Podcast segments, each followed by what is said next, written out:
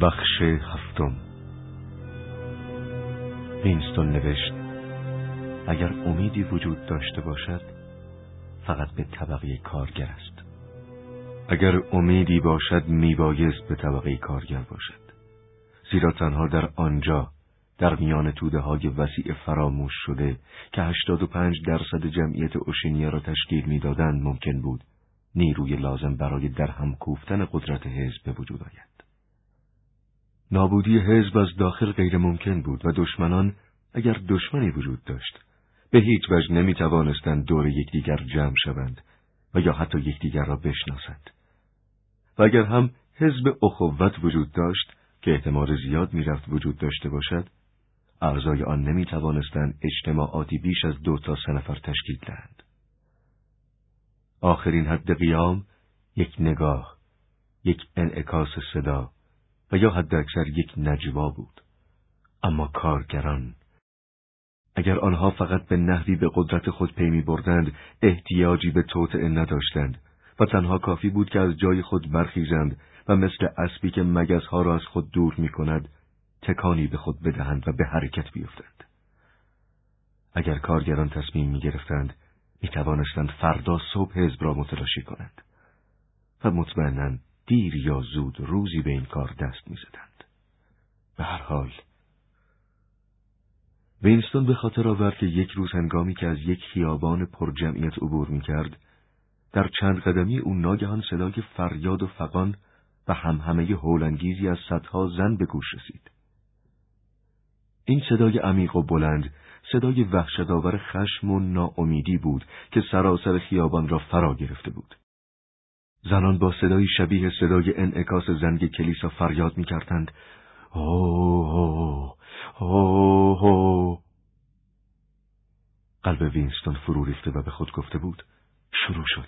انقلاب و شورش شروع شد. کارگران بالاخره زنجیرها را پاره می‌کنند وقتی به جمعیت نزدیک شده بود دویست تا سیصد نفر زن را دیده بود. که با چهره های نظیر چهره مسافرین یک کشتی شکسته که در حال غرق شدن است مقابل یک مغازه اجتماع کرده بودند. در همین لحظه ناگهان اجتماع عمومی تبدیل به نزاهای فردی شد. ظاهرا جریان از این قرار بود که یکی از مغازه ها شروع به فروش قابلمه مخصوصی کرده بود و به علت تبعیضاتی که نسبت به خریداران شده بود زنها شروع به جنجال کرده بودند. این قابلمه ها بسیار نامناسب و نازک بود ولی به دست آوردن اسباب آشپزخانه به ندرت امکان داشت و به اشکال صورت می گرفت. به این جهت زنها جلوی مغازه ازدهام کرده و سعی داشتند که از فرصت استفاده کنند. بین آنها که موفق شده بودند و آنها که هنوز دستشان به جایی نرسیده بود به تدریج اختلاف بالا می گرفت. زنهایی که قابلمه به دست آورده بودند سعی داشتند که از میان جمعیت راهی به بیرون پیدا کنند و زنان دیگر راه را بر آنها میبستند و زد و خورد شروع شده بود. گروهی هم صاحب مغازه را متهم به تبعیض می‌کردند و می‌گفتند که مقدار زیادی قابلمه در پستوی مغازه برای دوستان خود ذخیره کرده است. بار دیگر صدای فریاد و فقان شدیدی بلند شد. دو زن قابلمه را چسبیده و موهای یکدیگر را میکندند. هر یک کوشش داشت که قابلمه را از دست دیگری بیرون بکشد. هر دو در آن واحد دو دسته قابلمه را به دست گرفته میکشیدند و ناگهان یکی از دسته ها کنده شد. این منظره وینستون را از شروع انقلاب معیوس کرد و با تنفر و انزجاری شدید به آنها نگاه می‌کرد. با این حال به خاطر می آورد که برای چند لحظه صدای این دویست سیصد زن چه قدرت و انعکاس وحشتآوری پیدا کرده بود. آنگاه با تأثیر از خود پرسیده بود چرا اینا نمی‌تونن برای چیزی که واقعا مهمه صدای خودشونو بلند کنن و دست به اعتراض بزنن؟ نوشت تا هنگامی که به هوش نیایند نمی‌توانند دست به انقلاب بزنند و تا هنگامی که انقلاب صورت نگیرد به هوش نخواهند آمد. وینستون به خاطر آورد که این جمله در یک از کتابهای حزبی نوشته شده بود. حزب البته ادعا داشت که کارگران را از اسارت نجات بخشیده است و رهبران حزبی دائما تکرار می‌کردند که قبل از انقلاب کاپیتالیست ها و سرمایهداران به نحو وحشتآوری کارگران را تحت فشار قرار می‌دادند و زنان را در معادن زغال سنگ به کار وامی داشتند حقیقت این بود که هنوز هم زنان در معادن زغال سنگ کار می‌کردند. و کودکان در سن شش سالگی به کارخانه ها فروخته می شدند. اما در عین حال به موجب سیستم فکر مضاعف حزب به اعضای خود تعلیم می‌داد که کارگران طبیعتا جزء طبقه پایین هستند که میبایست به موجب چند قاعده ساده مثل حیوانات تحت تسلط قرار گیرند. درباره کارگران اطلاعات زیادی در دست نبود و لزومی هم نداشت که کسی درباره آنها چیزی بداند. تا آنجا که کارگران مشغول کار و تولید نسل بودند، سایر فعالیت ها و کارهای ایشان چندان اهمیتی نداشت. حزب آنها را مثل گوسفندهای مراتع آرژانتین به حال خود واگذاشته بود. آنها نیز به تدریج به طرف یک زندگی خاص که شکل بدوی داشت و برای ایشان خیلی عادی شده بود منحرف شده بودند. به دنیا می آمدند، در بیقوله ها و زاغه ها بزرگ می شدند، در دوازده سالگی به کار می رفتند، از یک دوره کوتاه بلوغ و قرائز جنسی می گذاشتند، در بیست سالگی ازدواج می کردند، در سی سالگی پا به سن می گذاشتند و اغلب در سن شست سالگی می مردند. کار سخت بدنی، نگهداری خانه و بچه ها، دعواهای کوچک با همسایگان، تماشای فیلم، مسابقات فوتبال، نوشیدن آبجو و از همه مهمتر، قمار، افق فکری ایشان را می پوشند. کنترل و نظارت بر آنها کار آسانی بود. چند از مأمورین پلیس فکر همیشه میان ایشان میگشتند و شایعات دروغ و بی اساس پخش می‌کردند. و چند نفر را که احتمال داده می‌شد بعدها خطری به وجود آورند از میان میبردند. اما هیچگاه کوشش نمی‌شد که ایدئولوژی و افکار و ایده های حزبی را به آنها تلقین کنند. احتیاجی نبود که کارگران دارای احساسات سیاسی قوی باشند. آنچه که مورد نیاز بود، یک حس بدوی میهن پرستی بود تا بتوان در مواقع احتیاج با استفاده از این حس آنها را وادار به قبول ساعات کار طولانی تر و جیره های کمتر نمود. حتی هنگامی که عدم رضایت در میان ایشان بروز می کرد، این عدم رضایت به جایی منتهی نمی‌شد. زیرا به علت فقدان عقیده و ایده عمومی نارضایتی متوجه موضوعات کوچک و بی اهمیت می گردید. موضوعات مهم و فشارهای شدید اغلب از نظر ایشان پنهان می ماند. حتی اکثریت کارگران در خانه خود تلسکرین هم نداشتند و از این گذشته مأمورین پلیس عادی هم به کار ایشان چندان دخالتی نمی کردند.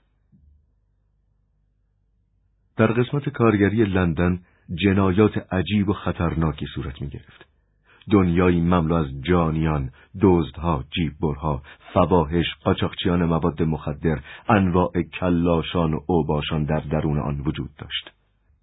ولی از آنجا که این جنایات و دزدیها فقط در محلات کارگر نشین و در میان کارگران رخ می‌داد چندان واجد اهمیت نبود. و اجازه داده شده بود که کارگران در کلیه مسائل اخلاقی از رویه اجداد بدوی خود پیروی کنند.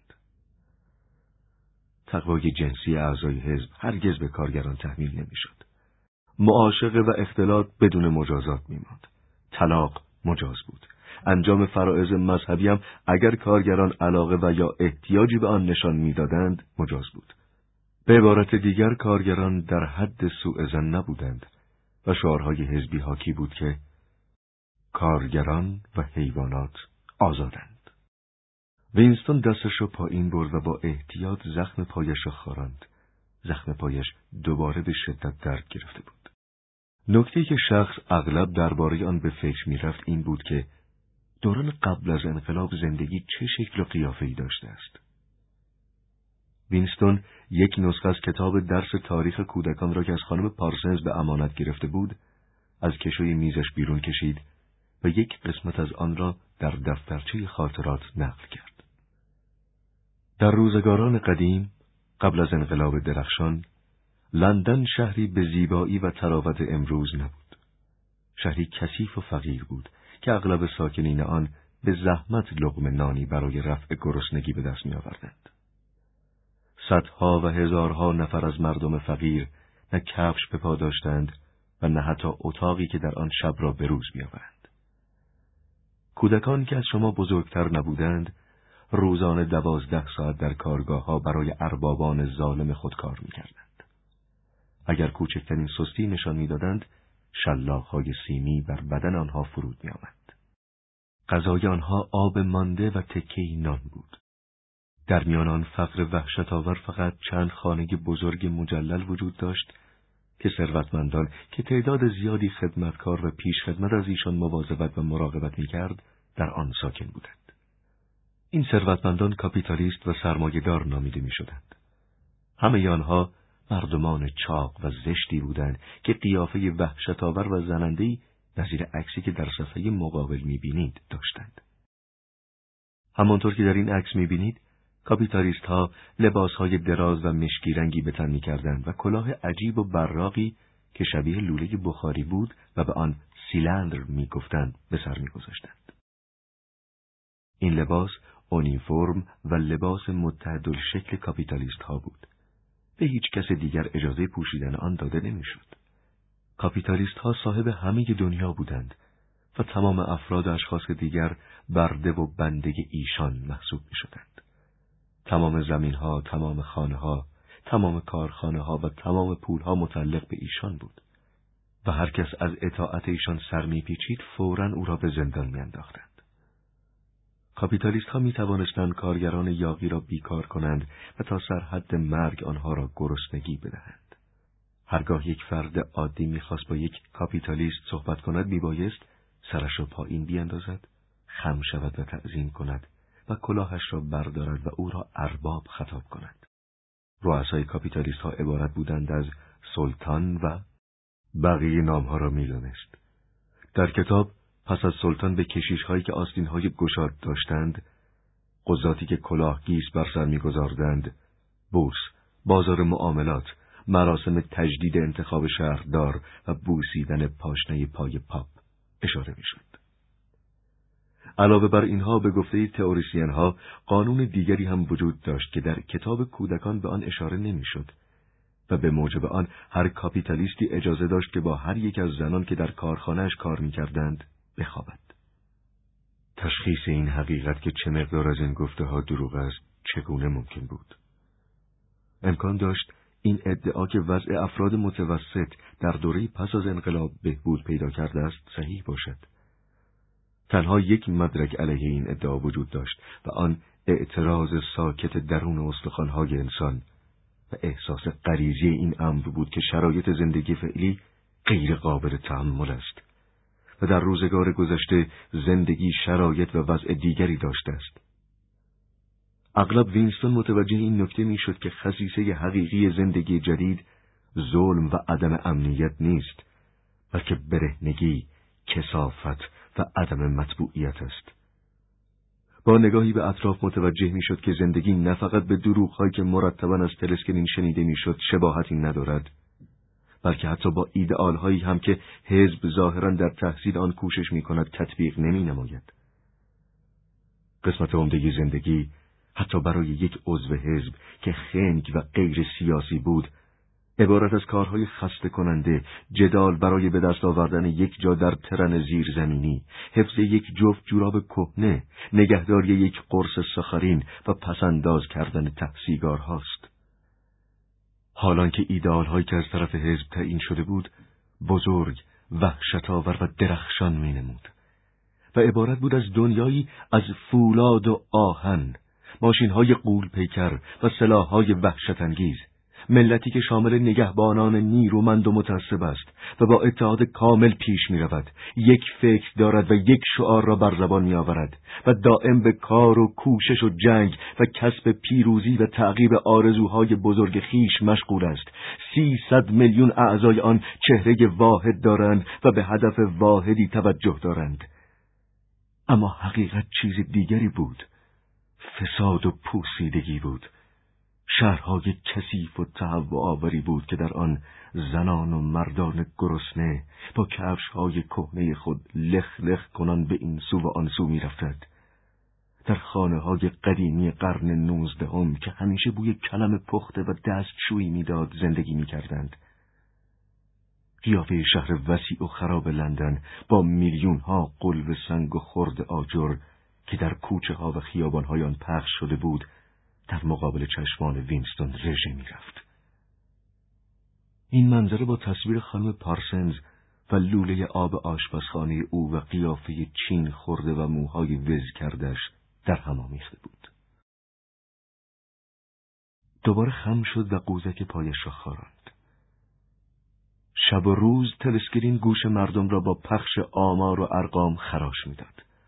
و هدف انتشار این ارقام آن بود که اثبات کنند مردم غذای بیشتری، لباس بهتر و خانه های وسیعتر دارند.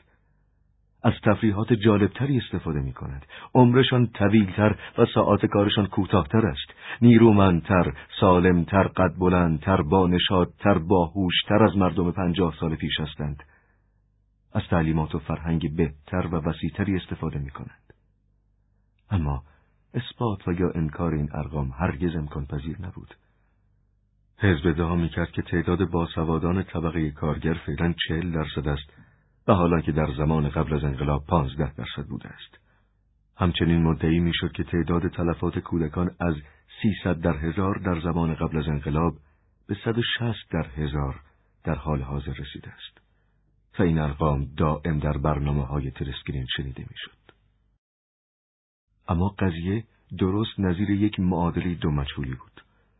امکان داشت که کلیه آنچه که در کتابهای تاریخ ذکر می‌شد حتی تمام آنچه که شخص بدون تردید قبول می‌کرد ساخته و پرداخته خیال باشد بعید نبود که اصولا موجودی به نام کاپیتالیست و سرمایهدار در گذشته وجود خارجی نداشته و لباس دمدار و کلاه سیلندر فقط زائیده تصورات باشد زیرا نه دلیل قابل اعتمادی مخالف این ادعاها و نه مدرکی موافق آن وجود داشت.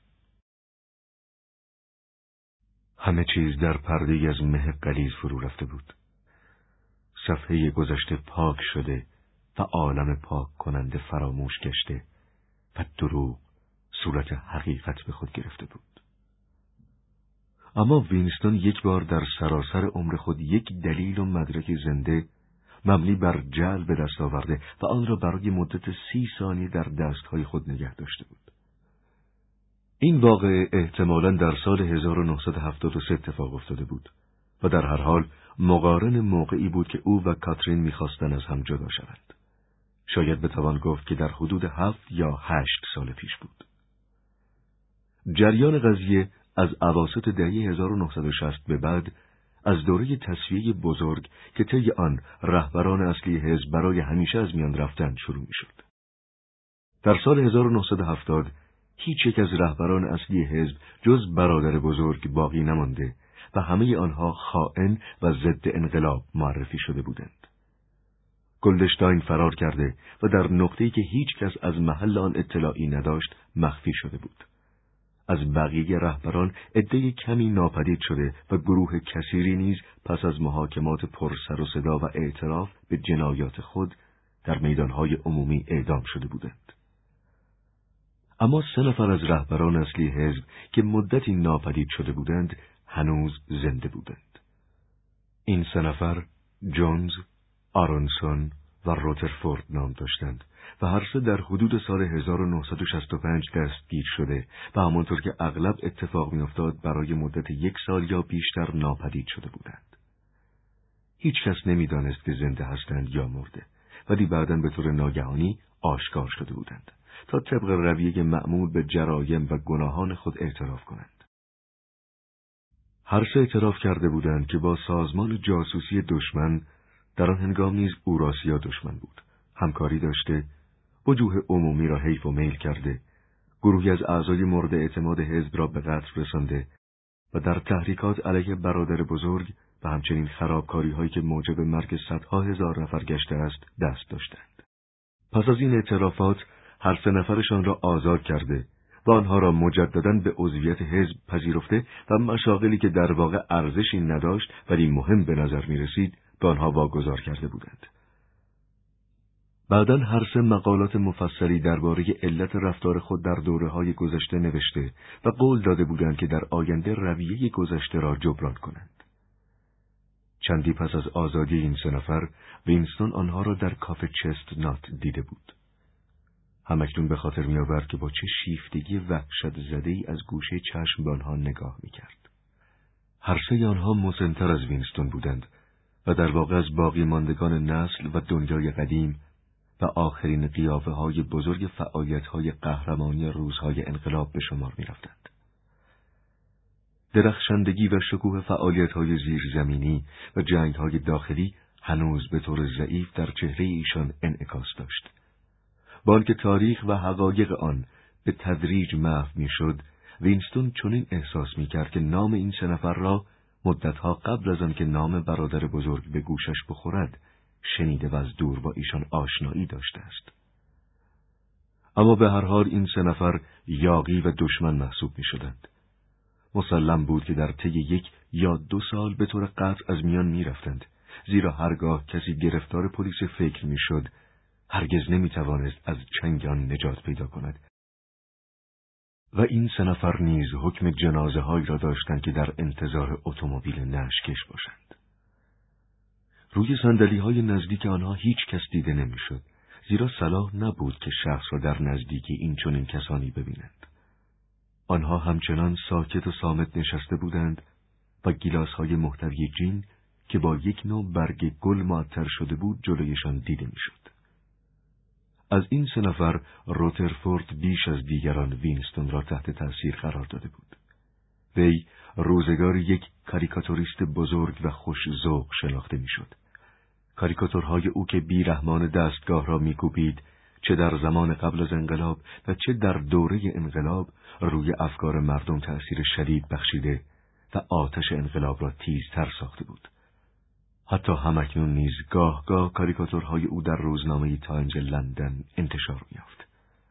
اما تم و موضوع این کاریکاتورها اغلب مبتزل و کهنه و سوژه های آن از این قبیل بود. زاغه های کارگری، کودکان گرسنه، جنگ های خیابانی و سرمایه دارانی که کلاه سیلندر بر سر داشتند. سرمایه داران و کاپیتالیست ها حتی در جبهه و هنگام جنگ هم از کلاه سیلندر صرف نظر نمی کردند. چون این به نظر می رسید که کاریکاتوریست سعی و کوشش زیادی دارد که به زمان گذشته بازگردد ولی نتیجه ای نمی گیرد. روترفورد اندامی درشت، موهای خاکستری و لبهایی برجسته داشت که به صورتش حالت خاصی بخشیده بود. معلوم بود که روزگاری مرد نیرومندی بوده است ولی اکنون همه وجودش حاکی از سستی و ضعف و بیحالی بود. چون این به نظر می رسید که اندام درشتش از هم متلاشی و پوست و گوشت شل و بیشکل بدنش در حال ریختن است و وجودش همین حالا مثل کوهی که دچار زلزله شده باشد در مقابل چشم شخص فرو خواهد ریخت. ساعت پانزده بود و این ساعت ساعت تنهایی و سکوت به شمار می رفت. وینستون نمی‌دانست که چرا در چنین ساعتی به کافه آمده است. کافه تقریبا خالی بود و موسیقی ضعیفی از تلسکرین به گوش می رسید. سه مرد در گوشه سالن همچنان بی حرکت نشسته بودند. گارسون بدون اینکه دستوری گرفته باشد گیلاس های تازه از جین در مقابل ایشان گذارد. یک جبه شطرنج در کنار آنها قرار داشت و مهرها مرتب چیده شده بود اما کسی بازی را شروع نمی کرد. در این هنگام برای مدتی کمتر از نیم ثانیه صدای تلسکرین نامرتب شد. آهنگی که نواخته می‌شد و همچنین صدای آن تغییر یافت با صدایی شبیه تشریح و تعریف آن مشکل است. صدایی عجیب شکسته شبیه ارعر خر و خنده بلند و شدید که وینسون آن را در مغز خود صدای رمز نامید به گوش رسید. آنگاه شنیده شد که کسی این آواز را می‌خواند. در زیر درخت گردو که شاخ و برگش به این سو و آن سو پراکنده است تو به من فروختی و من به تو فروختم. آنها آنجا خوابیدند و من اینجا. در زیر درخت گردو که شاخ و برگش را به این سو و آن سو پراکنده است. سه مرد تکان نخوردند. اما وقتی وینستون دوباره به چهره خرد شده روزرفورد نگاه کرد متوجه شد که چشمهایش مملو از اشک شده است. برای اولین بار در حالی که بدنش دچار تشنج شده بود و نمی‌دانست که این تشنج برای چیست، دید که هم روترفورد و هم آرونسون بینه هایشان شکسته است. چندی بعد هر سه آنها را دستگیر کردند و گفته شد که از اولین لحظه آزادی دست به تحریکات و توته های جدید زده بودند. در محاکمه مجدد هر سه نفر بار دیگر به جنایات و های گذشته و یک رشته جنایات جدید اعتراف کردند. بعد هر سه اعدام شدند و سرنوشت آنها برای عبرت آیندگان در تاریخ حزب ضبط کردید. در حدود پنج سال بعد، در سال 1973 یک روز وینستون هنگامی که بسته کاغذهایی را که از داخل لوله روی میز او افتاده بود باز می کرد، چشمش به یک تکه از روزنامه تایمز افتاد که ظاهرا بر اثر سهلنگاری داخل کاغذهای دیگر شده و بالاخره به روی میز او رسیده بود. اما به محض آنکه وینستون تکه روزنامه را باز کرد، متوجه اهمیت و حساسیت فراوان آن شد. این تکه روزنامه نیمه بالای یک صفحه روزنامه و متعلق به ده سال قبل بود و تاریخ دقیق انتشار آن بالای صفحه دیده می‌شد و یک عکس از هیئت نمایندگی حزب که برای شرکت در یک جشن حزبی به نیویورک رفته بود در آن چاپ شده بود. اعضای برجسته این هیئت که در وسط عکس دیده می شدند روترفورد، آرانسون و جونز بودند. در این مورد وینستون کوچکترین تردیدی نمی‌توانست داشته باشد و از این گذشته نام آنها نیز در شرح زیر عکس نوشته شده بود. نکته اینجا بود که در هر دو محاکمه این سه نفر اعتراف کرده بودند که در تاریخ چاپ قطعه روزنامه فوق در خاک اوراسیا بودند و اعترافات آنها حاکی بود که از یک فرودگاه مخفی در کانادا به محلی در سیبری پرواز کرده و در آنجا با چند تر از اعضای ستاد اوراسیا ملاقات نموده و اسرار نظامی مهمی را برای آنها فاش ساختند. تاریخ این ملاقات به علت آنکه درست در روز نیمه تابستان روی داده بود در ذهن وینستون باقی مانده بود. ولی البته این اعترافات و تاریخ ملاقات مزبور در روندهای گوناگون نیز ضبط شده بود و وینستون درباره آن کوچکترین شکی نداشت. به این جهت فقط به یک نتیجه می‌توانست بگیرد و آن اینکه اعترافات دروغ بوده است. با این وجود این قضیه در نفس امر کشفی محسوب نمی‌شد. زیرا وینستون حتی در همان هنگام محاکمات هم هرگز تصور نکرده بود که متهمین تصفیه ها واقعا اتهاماتی را که به ایشان نسبت داده می‌شد مرتکب شدند. اما این تکیه روزنامه، این مدرک زنده و قطعی و انکار ناپذیر، گوشه ای از گذشته محو شده بود. و درست این حالت را داشت که ناگهان یک قطع فسیل متعلق به زمانهای دور در یک طبقه رسوبی متعلق به زمانهای جدیدتر کشف شود و کلیه فرضیات علمی زمین شناسی را در هم بریزد. اگر این قطعه روزنامه و این مدرک به نحوی در جهان انتشار میافت و اهمیت آن تشریح می‌شد، کافی بود که اساس حزب را متلاشی سازد. اما وینستون پس از کشف تکه روزنامه بدون وقفه و همچنان به کار خود ادامه داد و به محض مشاهده عکس و درک اهمیتش آن را با تکه کاغذ دیگری پوشاند. از جهت ترسکرین نیز نگرانی نداشت زیرا خوشبختانه هنگامی که تکه روزنامه را باز می کرد روزنامه سر و ته بود و عکس در تلسکرین به خوبی دیده نمی‌شد. با وجود این اهمیت این سند به حدی بود که وینستون نمی توانست درباره آن فکر نکند. دفتری را که مخصوص یادداشت برداشتن بود روی زانویش گذاشت و برای آنکه از حوزه دید تلسکرین تا آنجا که ممکن است دور باشد صندلی چرخدارش را به عقب کشاند. کنترل عضلات صورت کار مشکلی نبود و حتی با کمی کوشش و زحمت شخص می توانست که تنفس خود را هم کنترل کند. اما حرکات و ضربان قلب قابل کنترل نبود و دستگاه تلسکرین به حدی حساس بود که می توانست ضربان قلب را هم ضبط کند. برای مدتی که به نظرش در حدود ده دقیقه آمد بی حرکت روی صندلی نشست. ولی در تمام این مدت دچار ترس و شکنجه شدیدی بود که مبادا یک اتفاق کوچک مثلا وزیدن باد روزنامه را تکان بدهد و او را دچار سرنوشت خطرناکی سازد. بعد بدون اینکه تکه روزنامه حاوی عکس را مجددا باز کند آن را همراه سایر کاغذهای باطله به داخل لوله کاغذ باطل انداخت تا در ظرف یک یا دو دقیقه دیگر احتمالا تبدیل به خاکستر شود. این واقعه ده یا یازده سال قبل اتفاق افتاده بود و شاید اگر امروز اتفاق میافتاد تکیه روزنامه و عکس آن را نگاه می داشت. ولی به هر حال این نکته عجیب بود که با آنکه تکیه روزنامه و واقعه مربوط به آن از پرونده ها و بایگانی ها حذف شده و فراموش شده بود این امر که تکیه روزنامه و عکس آن را مدت چند دقیقه با چشمان خود دیده و با دست خود لمس کرده است برای وی موضوع مهمی به شمار می رفت. شاید فکر می کرد که تسلط حزب برگذشته به علت اینکه روزگاری فقط برای مدت کوتاه مدرکی علیه آن وجود داشته کمتر از آنچه که تصور می‌رفت قوی و نیرومند است.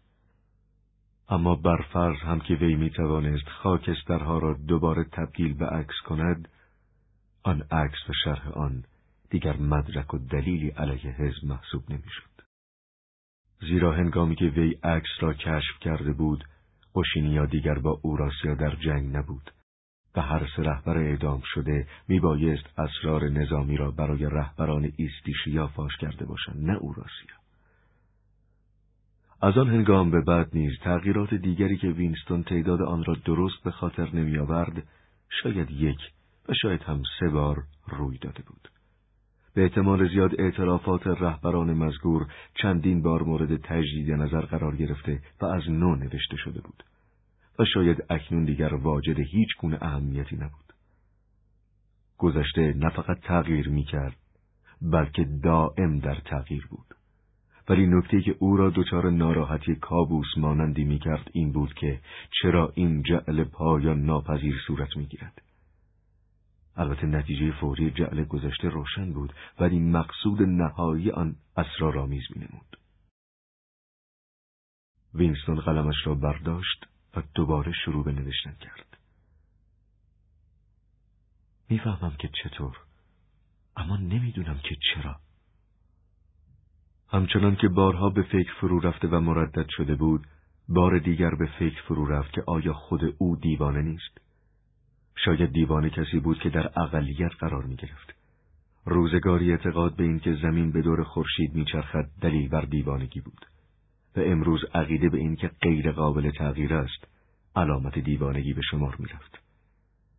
ممکن بود که وی در این عقیده تنها باشد و در این صورت به موجب منطق روز دیوانه محسوب می شد. با این وجود فکر این که دیوانه باشد چندان او را ناراحت نمی کرد و ناراحتی او از این بود که مبادا واقعا اشتباه می کند. کتاب تاریخ مخصوص کودکان را برداشت و به عکس برادر بزرگ که روی پشت جلد آن چاپ شده بود نگاه کرد. چشمهای هیپنوتیزم کننده برادر بزرگ به چشمهای او خیره شد. چون این به نظر می رسید که نیروی قولاسایی وینستون را تحت فشار گذاشته است، به داخل جمجمش نفوذ می کند، مغزش را می کوبد و او را با ترس و وحشت از درون حصار عقاید خود بیرون می کشد و متقاعدش می کند که دلایل عقلی و مدارک زنده را انکار کند. شاید هم بالاخره حزب اعلام می کرد که دو دو تا پنج می شود و شخص ناچار به قبول آن می شد. بعید هم نبود که بالاخره چنین نظری اعلام شود زیرا منطق وجودی حزب چنین چیزی را ایجاب می کرد. فلسفه حزب نه فقط صحت تجربیات بلکه وجود حقایق و واقعیات خارجی را هم مورد انکار قرار می‌داد. رد منطق منطق عمومی و عادی بود. آنچه وحشتناک بود این نبود که شما را به علت اعتقاد به عقیده دیگری از میان ببرند بلکه این بود که واقعا راست بگویند و حق با آنها باشد زیرا واقعا از کجا می‌دانید که دو دو تا چهار می شود و یا آنکه قوه جاذبه بر زمین مسلط است و یا گذشته غیر قابل تغییر است. اگر هم گذشته و هم دنیای خارج فقط در مغز وجود داشته باشد و اگر مغز خود قابل کنترل باشد در آن صورت چه می‌توان گفت؟ اما نه. شجاعتش ناگهان و به طور غیر ارادی نیرویی یافت. قیافه اوبراین بدون اینکه اراده ای کرده باشد به مغزش راه یافته بود و اکنون با اطمینانی قویتر از هر موقع دیگر می‌دانست که اوبراین با او و فکر او موافق است بعد فکر کرد که اصلا خاطرات روزانه را برای اوبراین می نویسد. دفتر خاطرات او مثل یک نامه طولانی پایان ناپذیر بود که بالاخره هیچ کس آن را نمی‌خواند.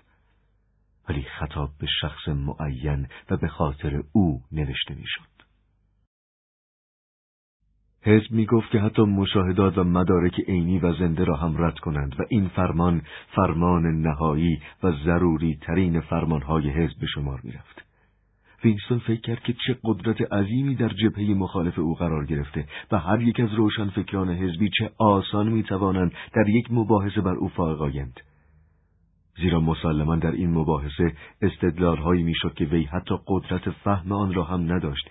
چه رسد به اینکه بتواند در مقام جوابگویی و رد آن براید؟ به تصور این شکست قلبش فرو ریخت. با این وجود کاملا به خود و عقیده‌ای که پیدا کرده بود اطمینان داشت و معتقد بود که آنها گمراهند و راه حقیقت راه اوست و میبایست از حقیقت واضح و آشکار دفاع شود. به خود جرأت می‌داد که از این راه باز نگردد زیرا حقیقت حقیقت است و قوانین نیرومند و آهنین دنیا هرگز تغییر نمی کنند و همانطور که سنگ سخت است و آب مرتوب و اشیایی که به جای اتکا نداشته باشند به جانب مرکز زمین کشیده و جذب می شوند این قوانین هم تغییر نخواهد یافت. گویی با اوبراین صحبت می کند و یا یک شعار و گفته بزرگ از خود به جای می‌گذارد چنین نوشت. آزادی آزادی ابراز این حقیقت است که دو به اضافه دو چهار می شود اگر این حق اعطا شود همه حقوق دیگر به دنبالان تحصیل خواهد شد.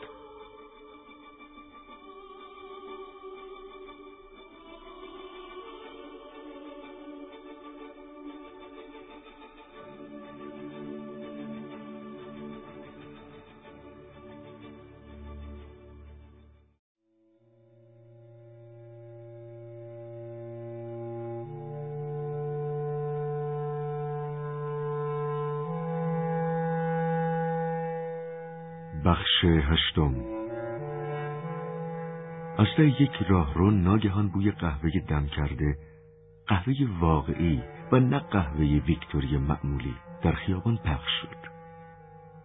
وینستون بی اختیار متوقف شد و شاید برای دو ثانیه به دنیای فراموش شده زمان کودکی بازگشت. بعد دری به هم خورد و ناگهان بوی قهوه دم کرده مثل یک صدا قطع شد. وینستون چندین کیلومتر روی سنگ فرش خیابان راه رفت. زخم پایش به شدت درد گرفته بود. در طی هفته گذشته این دومین بار بود که وینستون در مرکز تفریحات حضور پیدا نمی‌کرد. این کار کار بی خطری نبود زیرا همه اطمینان داشتند که حضور در مرکز تفریحات دقیقا کنترل می شود. اصولا هیچ یک از افراد حزب جز هنگامی که به خواب می رفتند وقت آزاد نداشتند. و مقامات حزبی انتظار داشتند که افراد حزب جز هنگامی که مشغول کار و یا غذا خوردن و خوابیدن هستند در تفریحات اجتماعی حزبی شرکت کنند. هر اقدامی که تمایل شخص را به تنها ماندن نشان می‌داد، حتی یک پیاده روی ساده در خیابان خطرناک بود. در زبان نو نیز کلمه ای برای این تمایل ساخته بودند و به آن خود زیستی می‌گفتند. مفهوم آن علاقه به زندگی انفرادی و داشتن روحیه فردگرایی و مردم گریزی بود. اما امشب هنگامی که از وزارتخانه بیرون آمد، هوای با تراوت ماه آوریل که نسبت به شبهای دیگر گرمتر و مطبوعتر بود، به وسوسش انداخته بود که کمی پیاده روی کند. در همان هنگام به یاد ازدهام و شلوغی مرکز تفریحات بازی های خسته کننده سخنرانی ها و مشروب تهوع آور جین افتاده و احساس کرده بود که نمی‌تواند چنان محیطی را تحمل کند. بعد به دنبال یک تصمیم فوری از راه ترن زیرزمینی که به طرف مرکز تفریحات می‌رفت برگشته ابتدا راه جنوب بعد شرق و بعد دوباره راه شمال را پیش گرفته. و بدون اینکه بداند به کدام جهت می رود خود را در کوچه پس کوچه های ناشناس لندن گم کرده بود. وینستون در دفتر خاطرات خود نوشته بود اگر امیدی وجود داشته باشد فقط به طبقه کارگر است. و این جمله اغلب در ذهن و مغزش تکرار می‌شد و یک حقیقت ای و یک حماقت محسوس و آشکار را برای او اعلام می کرد. در این هنگام وی به محله کارگری شمال شهر که خانه های قهوه‌ای رنگ کوچکی داشت و روزگاری ایستگاه سن پانکراس در شرق آن قرار داشت رسیده بود. در خیابانهایی راه می‌رفت که کف آن را با قلب سنگ فرش کرده بودند. اغلب خانه های آن دو طبقه بود و درهای کوتاهی داشت که هم تراز سنگ فرش خیابان بود و انسان را به یاد سوراخ موش میانداخت. اینجا و آنجا آبهای کثیف لای قلب سنگ ها جمع شده بود. در داخل و خارج راهروهای خانه ها که اغلب تاریک بود، در سراسر پیادهروی خیابان ها جمعیت انبوهی در هم میلولید. این جمعیت عبارت از دخترانی بود که به بلوغ رسیده و لبهاشان را کمی ماتیک زده بودند جوانانی که دختران را تعقیب می کردند و زنان باد کرده که شکل ده سال بعد دختران را در نظر انسان مجسم می ساختند. پیرمردان و پیر زنانی که با قدهای خمیده و پاهای لرزان راه می رفتند. کودکانی که با پاهای برهنه و لباسهای ژنده و پاره روی سنگ ها بازی می کردند و بعد با فریاد خشمناک مادرهایشان متفرق می گشتند. شاید یک چهارم شیشه پنجره های خیابان شکسته بود و به جای آن چوب کوبیده بودند. کسی به وینستون توجهی نداشت و فقط در ابتدای ورود به این محله چند نفر با کنجکاوی به او چشم دوخته بودند. دو زن تنومند که بازوهای آجوری رنگی داشتند در پاشنگی یکی از درها ایستاده با هم صحبت می کردند. وینستون همانطور که به آنها نزدیک می‌شد قسمتی از مذاکراتشان را شنید. یکی از آنها می گفت بهش گفتم آره خیلی خوبه اما اگه تو هم جای من بودی همون کاری رو می‌کردی که من کردم خیلی آسونه که آدم ایراد بگیره. اما تو اون دردی رو که من دارم نداری. دیگری جواب داد. آره همینه. درستشم همینه. ناگهان صدا قطع شد و هر دو با سکوت کامل همانطور که او از مقابلشان رد می‌شد به طور خسمانه ای او را ورانداز کردند. اما این نگاه کاملا خسمانه نبود بلکه حکایت از یک ناراحتی و نگرانی می کرد. نظیر نگرانی و ناراحتی که شخص هنگام مواجهه با یک حیوان ناشناخته پیدا می کند. اونیفرم آبی رنگ حزبی در این خیابانها کمتر دیده می‌شد. در حقیقت دیده شدن شخص در چنین خیابانهای ایجاد مسئولیت می‌کرد مگر آنکه انسان اثبات مینمود که برای انجام یک وظیفه اداری معین به این محلات آمده است اگر گاردها با انسان روبرو می شدند جلویش را می گرفتند و می گفتند مدرک تو ببینم اینجا چی کار می کنی؟ چه ساعتی اداره را ترک کردی؟ همیشه از همین را به خونه میری؟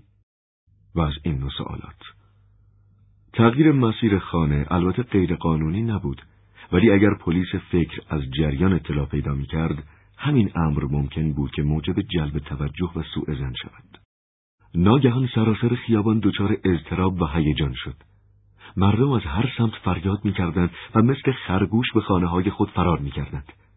جلوی پای وینستون زنی از خانه بیرون پرید و با یک حرکت دست بچه کوچکی را که در پیادهرو مشغول بازی بود گرفت و او را زیر پیشبند خود مخفی کرد و به داخل خانه بازگشت.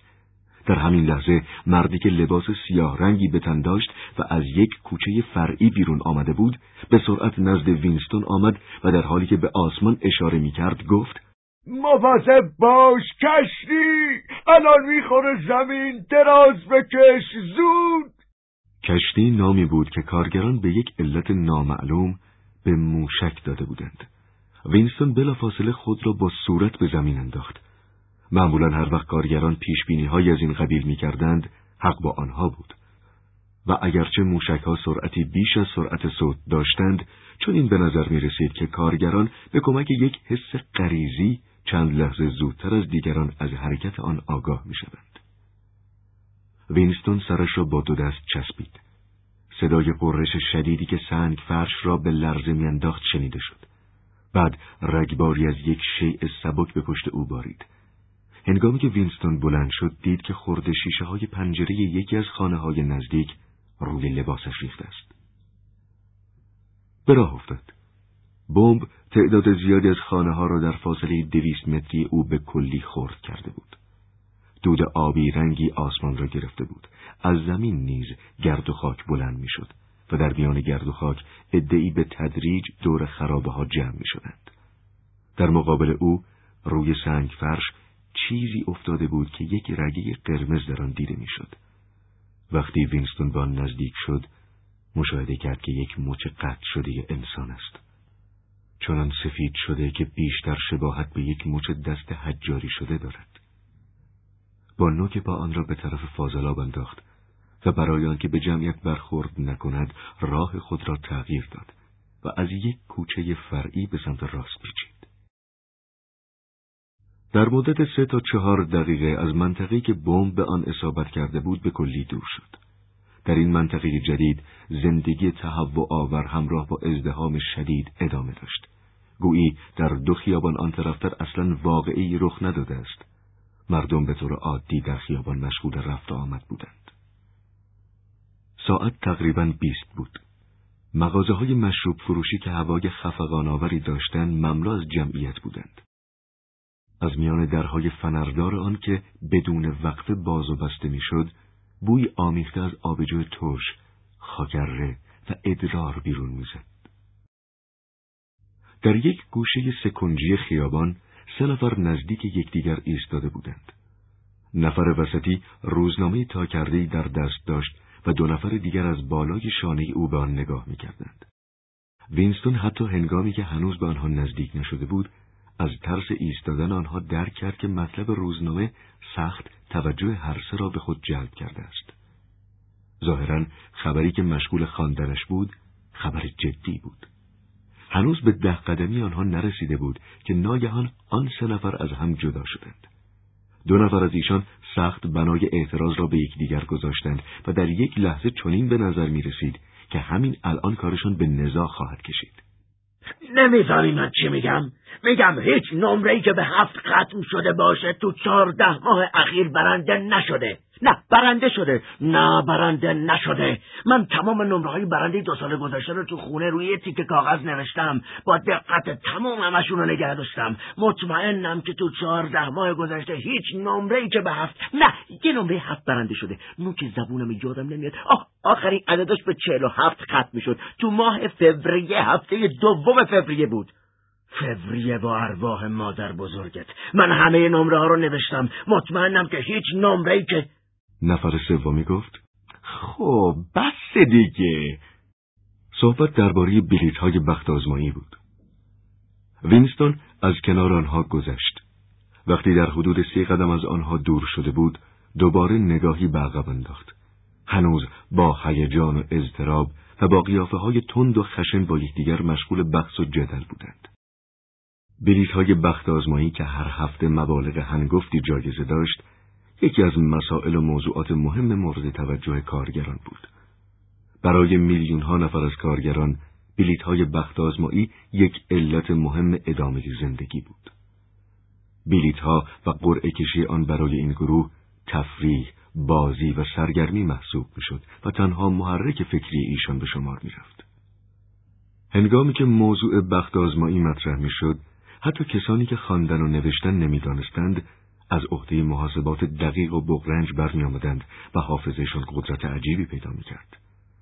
زندگی یک گروه کثیر نیز از راه پیشگویی و فروش بلیت های فرعی بخت آزمایی و یا فروش دعاها و اوراقی که به عقیده کارگران شانس و بخت را متوجه آنها می کرد می گذشت. کار وینستون به هیچ وجه با امر بخت آزمایی که توسط وزارت فراوانی اداره می‌شد ارتباط پیدا نمی کرد. ولی وی می‌دانست در حقیقت همه می‌دانستند که جوایز بخت آزمایی اغلب خیالی بود و فقط ارقام کوچک پرداخت می‌شد و ارقام بزرگ جوایز به اشخاصی که وجود نداشتند تعلق می گرفت. چون بین قسمت های مختلف اوشینیا ارتباط واقعی وجود نداشت، تنظیم چنین کاری چندان با اشکال روبرو نمی‌شد. با این وجود اگر امیدی وجود داشت این امید متوجه کارگران بود و هنگامی که این کلمات به زبان می آمد عاقلانه و قابل درک می نمود و وقتی شخص به انسانهایی که از روی سنگ فرش خیابان از کنار وی رد می شدند نگاه می کرد این جمله صورت ایمان و اعتقاد را پیدا می کرد. وینستون وارد خیابان شیبداری شده بود که به سمت پایین تپه می‌رفت. وقتی وارد این خیابان شد اینطور به نظرش رسید که قبلا نیز به این حدود آمده است و یک بازار خورده فروشی در همین نزدیکی وجود دارد از یک نقطه تقریبا دور صدا که فریاد فروشندگان به گوش می رسید. خیابان پیچی خورد و بعد به چند پله منتهی شد که در منتها علیه آن کوچه باریکی قرار گرفته بود و در آن گروهی از فروشندگان با قیافه های خسته خود مشغول فروش سبزیجات بودند. در همین لحظه وینستون به خاطر آورد که اینجا کجاست. این کوچه به یک خیابان اصلی برمیخورد که سر پیچ آن مغازه خورده فروشی که او دفتر سفید رنگ خاطرات خود را از آن خریده بود قرار داشت. جای قلم و ظرف جوهر خود را نیز از یک مغازه کوچک دیگر که در نزدیک مغازه اولی واقع بود گرفته بود. چند لحظه بالای پله ها ایستاد. در طرف دیگر خیابان یک مشروب فروشی کوچک و کثیف وجود داشت که به نظر می رسید شیشه های پنجره آن یخ بسته است ولی حقیقت این بود که گرد و خاک زخیمی روی آن نشسته بود. یک پیرمرد که پشت خمیده و سبیل سفیدی داشت ولی چابک به نظر می رسید در فنردار مشروب فروشی را باز کرد و داخل شد. وینستون همانطور که پیرمرد را تماشا می کرد فکر کرد که او اکنون در حدود هشتاد سال دارد و در زمان انقلاب سن متوسطی داشته است. بعد به خاطر آورد که این پیرمرد و عده معدود دیگری آخرین حلقه های ارتباط دنیای فعلی و دنیای سرمایهداری که اینک محو و نابود شده بود به شمار می رفتند. در این روزها حتی در خود حزب هم افرادی که ایده ها و عقاید ایشان در زمان قبل از انقلاب شکل و فرم گرفته باشد کمتر دیده می‌شد. زیرا نسل گذشته را در تصفیه های بزرگ دهه های 1950 و 1960 از میان برده بودند. و چند نفری هم که هنوز زنده بودند بر اثر ترس و وحشت و ترور ناچار بودند که از لحاظ فکری کاملا تسلیم حزب گردند. اگر کسی پیدا می‌شد که بتواند اطلاعی از وضع زمان قبل از انقلاب و اوایل قرن بدهد حتما از طبقه کارگر بود. ناگهان قسمتی از کتاب تاریخ که در دفتر خاطرات خود نقل کرده بود به خاطرش آمد و به دنبال آن یک فکر دیوانوار بر او تسلط یافت. احساس کرد که می دارد به مشروب فروشی برود با پیرمرد طرح دوستی بریزد و از او سوالاتی بکند و مثلا بگوید از وضع زندگی دوره کودکیتون برام تعریف کنید. تو اون روزا زندگی چه شکلی داشت؟ اوضاع بهتر از حالا بود یا بدتر؟ و بلافاصله از ترس اینکه مبادا رعب و وحشت بر او غلبه کند و تصمیمش را تغییر دهد با عجل از پله ها پایین رفت و از خیابان باریکی که جلوی پله ها واقع شده بود گذشت. اما این کار دیوانگی بود. البته هیچ قانونی مراوده با کارگران و یا سر زدن به مشروب فروشی های مخصوص ایشان را من نمی کرد. ولی خیلی کم اتفاق می افتاد که این چنین کاری از نظر مأمورین دور بماند. و اگر مأمورین متوجه می شدند، شخص دچار مشکلات فراوان می شد. اگر گاردها وینستون را می دیدند، او می توانست تظاهر کند که دچار حمله قلبی شده است. ولی گمان نمی رفت که آنها باور کنند. وینستون در مشروب فروشی را فشار داد و باز کرد. بوی پنیر مانند آبجو ترشیده به صورتش خورد. اما به محض اینکه وارد شد صدای همه ناگهان تخفیف پیدا کرد و وینستون همانطور که به طرف بار می‌رفت از پشت سر خود احساس می‌کرد که همه چشمها به اونیفرم آبی رنگ او دوخته شده است. چند نفر که در آخر سالن مشغول بازی بیلیارد بودند بازی را برای مدتی که به حدود سی ثانیه می رسید قطع کردند. پیرمردی که وینستون او را تعقیب کرده بود کنار بار ایستاده و با مشروب فروش که جوان قوی هیکل و درشت اندامی بود و بینی نکتیز و بازوهای ستبر داشت مشغول بگو مگو و مشاجره بود. ادهی نیز که لیوانهای آبجو را در دست داشتند به آنها نگاه می‌کردند. پیرمرد در حالی که راست ایستاده بود و شانه هایش را کمی بالا می‌داد گفت من مثل آدم با تو حرف می‌زنم می‌خوای بدی تو تمام این مشروب فروشی یه دوستی را نیمی نداری؟ و مشروب فروش انگوش هایش رو روی پیشخان گذاشته سرش را جلو آورده می‌گفت آخه لعنتی دوستی رو نیمی چیه؟ من که سر در نمیارم. نگاهی کن. اسم خودشو مشروب فروش گذاشته و نمی‌دونه دوستی رو نیمی چیه. دوستی رو نیمی یه چتوله هر دو نیم بچ دو چتوله هر چارک چار چتوله فهمیدی؟ به نظرم حالا باید بهت الف و به یاد بدم من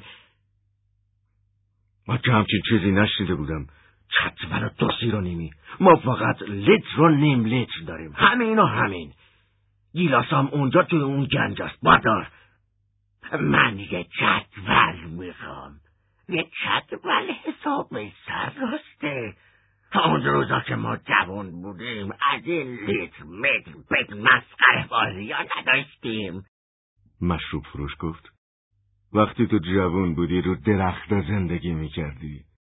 و بعد چشمکی به سایر مشتری که جلوی پیشخان جمع شده بودند زد. صدای خنده سالن را گرفت. و چنین به نظر می رسید که ناراحتی ناشی از ورود وینستون از یادها رفته است. چهره سفید رنگ پیرمرد سرخ و بعد ارغوانی شد و در حالی که غرغر می کرد و با خود حرف می‌زد از جلوی پیشخان برگشت و با وینستون روبرو شد. وینستون بازوهایش را گرفت و گفت اجازه می‌دید یک گیلاس با هم بخوریم؟ پیرمرد بار دیگر شانه هایش را بالا آورد و گفت معلومه که شما آقایی و چنین به نظر می رسید که اونیفرم آبی وینستون را ندیده است. و بعد با قیافه خشمالودی به مشروب فروش فریاد زد یه چتمل یه چتمل بده اما مشروب فروش دو نیم لیتر آبجو در لیوانهای زخیمی که از سطل زیر پیشخان برداشته بود ریخت. آبجو تنها مشروبی بود که در مشروب فروشی های ناحیه کارگری فروخته می‌شد. عقیده بر این بود که کارگران نباید مشروب های قوی از قبیل جین بنوشند. البته آنها به آسانی می توانستند این نوع مشروب ها را از بازار آزاد خریداری کنند. بازی بیلیارد دوباره با حرارت تمام ادامه یافته بود. چند نفری که جلوی بار جمع شده بودند درباره بلیت های بخت آزمایی شروع به صحبت کرده بودند. حضور وینستون در مشروب فروشی حداقل به طور موقت فراموش شده بود. در زیر پنجره کافه یک میز دو نفره کوچک وجود داشت که وینستون و پیرمرد بدون ترس از استراق سمع دیگران می توانستند آنجا بنشینند و صحبت کنند.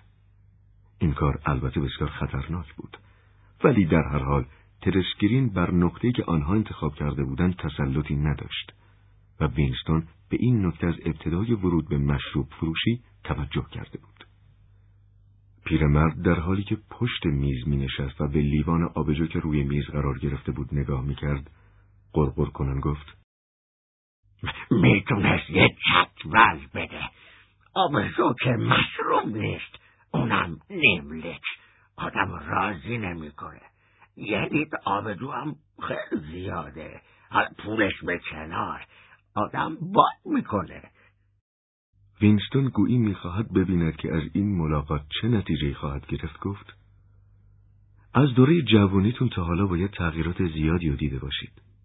چشمهای رنگ پریده و آبی رنگ پیرمرد از بازی بیلیارد به پیشخان مشروب فروش و از آنجا به در مشروب فروشی چرخی زد. مثل این بود که معتقد است تمام تغییرات فقط در مشروب فروشی اتفاق افتاده است و بالاخره گفت آبجو خیلی بهتر بود و ارزونتر من وقتی جوون بودم آبجوی معمولی رو هر بطری چهار پنس می‌دادن البته این قضیه مربوط به زمان قبل از جنگه وینستون پرسید کدوم جنگ؟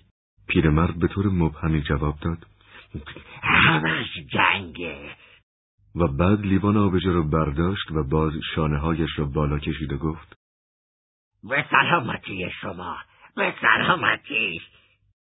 در گلویش چند حرکت شدید دیده شد و عضلات آن بالا و پایین رفت و آبجو ناپدید گردید. وینستون به بار رفت و دو لیوان نیم لیتری دیگر آبجو گرفت و برگشت. چنین به نظر می رسید که پیرمرد پیش داوری خود را فراموش کرده است که نوشیدن یک لیتر آبجو زیاد است و نفخ شکم می آورد. وینستون گفت شما خیلی از من مسنترین.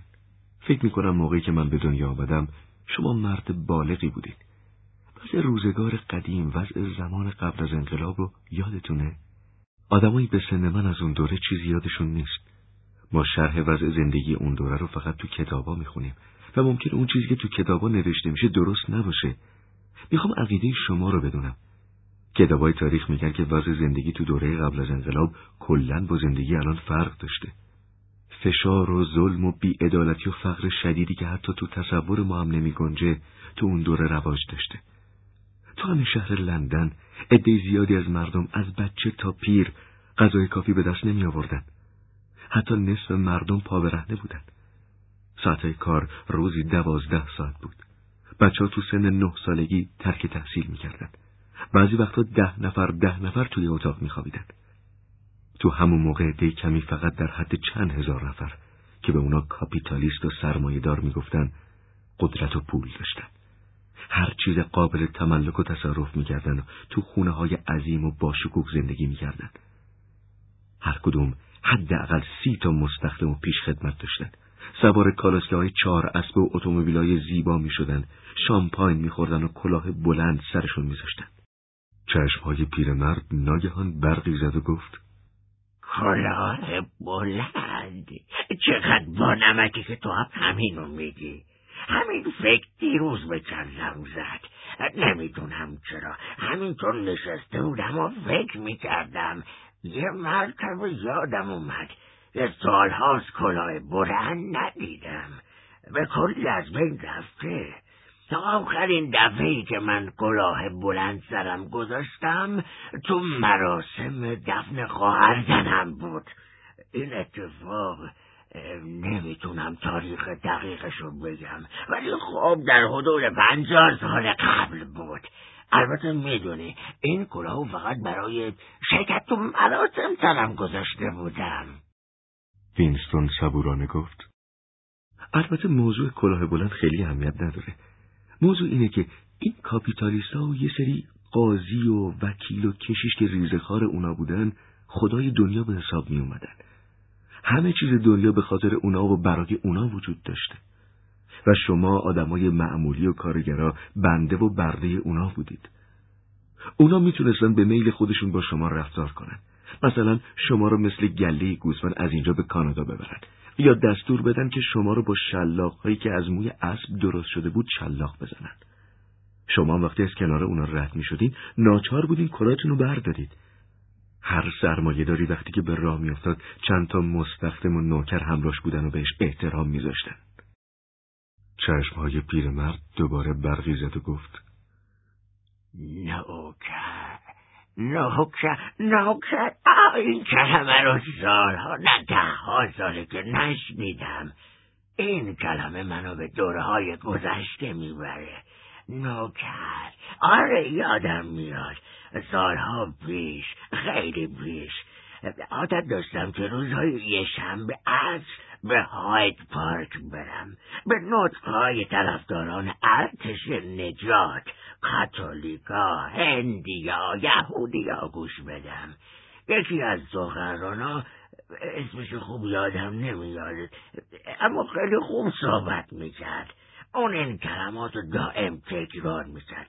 می‌گفت این نوکرا دنبال روی سرمایه داران. خودشونو به طبقه حاکم چسبوندن. بعضی وقتا بهشون می‌گفت پارازی توفیری بعضی وقتا بهشون فوش می‌داد. البته منظورش روزا حزب کارگر بود. می‌فهمی که؟ وینستون متوجه شد که صحبتش به جایی نمی‌رسد و منحرف می‌شود. گفت چیزی که می‌خواستم بدونم اینه که تو اون روزا بیشتر از امروز آزادی داشتین؟ حالا بهتر با شما رفتار میشه یا اون دوره؟ تو اون دوره ثروتمنده و کسایی که در رأس پیرمرد میان صحبتش دوید و گفت بگو مجلس لردا. خب مجلس لردها. چیزی که می‌خوام بدونم اینه که اینا می‌تونستن فقط به این علت که خودشون ثروتمند بودن و شما فقیر با شما بدرفتاری کنن شما رو کوچیک و حقیر بشمارن. مثلا این موضوع درسته که شما وقتی روبروی اونا می‌رسیدین باید حتما کلاهتون رو بر میداشتین و اونا رو ارباب خطاب می‌کردین. چون به نظر می رسید که پیرمرد سخت به فکر فرو رفته است. ولی قبل از اینکه جوابی بگوید یکی دو جور از آبجوی گیلاسش را خورد و بعد گفت آره آره خیلی دوست داشتن که آدم وقتی جلوشون می‌رسه کلاهش رو برداره. این علامت احترام بود. من خودم با این کار موافق نبودم ولی بارها کلاهمو برداشتم. مجبور بودم. و مرسوم بود که من فقط مطالبی رو که توی کتابای تاریخ نوشته نقل می‌کنم. مرسوم بود که این ثروتمندا یا نوکراشون آدمو کنار بزنن تا خودشون رد بشن؟ آره یادم میاد. یه روز یکیشون منو به جوب انداخت مثل اینکه دیروز بود. شب مسابقات قایقرانی بود. زمان مسابقات قایقرانی خیلی خیابونا شلوغ می‌شد. من تو خیابون شفسبوری با یه آقایی برخورد کردم. آقای حسابی بود. پیرن سفید کلاه بلند پاتوی مشکی. هی از این بر پیاده رو به اون طرف می‌رفت و زیگی داد می‌زد من یه مرتبه و اتفاقی بهش خوردم. گفت مگه کوری نمی‌فهمی از کدوم طرف بری. من گفتم مگه خیال می‌کنی پیاده رو رو خریدی؟ اون گفت اگه زیادی حرف بزنی میدم جلتو بکنن. گفتم معلومه که مستی. الان حقاتو کف دستت می‌ذارم اما ممکنه باور نکنه اون یه دفعه یه جوری به سینه من زد که نزدیک بود بیافتم تو خیابون رو برم زیر ماشین. خب اون روزا جوون بودم. خودم گفتم که بالاخره گیرش میارم و حقش رو کف دستش می‌ذارم. وینستون احساس کرد که کار بی نتیجه شروع کرده است خاطرات پیرمرد چیزی جز مقداری جزئیات بیمعنی نبود و شاید اگر شخص از صبح تا شب با او صحبت می کرد نمی توانست اطلاعات واقعی و صحیحی به دست آورد. فکر کرد که ممکن است تاریخ حزب به نفی صحیح باشد و شاید هم اصولا تاریخ حزب کاملا صحیح بود. با این وجود سعی کرد که یک بار دیگر آزمایش کند و گفت شاید من منظورم برای شما روشن نکردم. چیزی که من می‌خوام بگم اینه که شما عمر زیادی کردی. نصف عمر در زمان قبل از انقلاب گذشته. مثلا در سال 1925 شما مرد جوونی بودی. می‌تونی بگی که زندگی در سال 1925 بهتر بوده یا حالا؟ و اگر اختیار با شما بود زندگی تو کدوم دوره رو ترجیح می‌دادی؟ حالا یا اون وقت؟ پیرمرد متفکرانه به بازی بیلیارد خیره شد. لیوان آبجو را با تعنی بیشتری تمام کرده بود. وقتی شروع به صحبت کرد لحن فیلسوفانه ای داشت و چنین به نظر می رسید که آبجو در او اثر کرده است. گفت می‌دونم که چی می‌خوای. می‌خوای بفهمی که دوست دارم دوباره به عهد جوانی برگردم یا نه. اما اغلب مردم اگه این سوال ازشون بکنی میگن می‌خوان دوباره جوون بشن. آدم وقتی جوونه سالمه و نیرومند. الان پام درد می‌کنه میدم خوب کار نمی‌کنه. هر شب شیشم مرتب از خواب میپرم. اما از طرف دیگه پیریم برای خودش خوبیایی داره. آدم ناراحتی های دوره جوانی را نداره. درد سر رابطه با زنا رو تحمل نمی‌کنه. این خودش خیلی مهمه.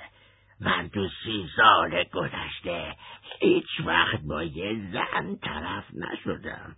نمی‌خواستم که طرف بشم. وینستون عقب نشست و سرش را به کنار پنجره تکیه داد. ادامه صحبت فایده نداشت. می‌خواست که دو لیوان آبجوی دیگر بخرد که ناگهان پیرمرد از جا برخاست و به دستشویی که در کنار سالن قرار گرفته بود رفت. نیم لیتر آبجوی اضافه کم کم اثرش رو میبخشید. وینستون برای یک دقیقه به لیوان خالی خیره شد و بعد تقریبا بلا اراده کافه را ترک گفت و در خیابان به راه افتاد. فکر کرد که طی بیست سال تمام این سوال بزرگ و در این حال ساده که آیا زندگی در زمان قبل از انقلاب بهتر بوده است یا زمان حاضر همیشه یک سوال بدون جواب بوده است.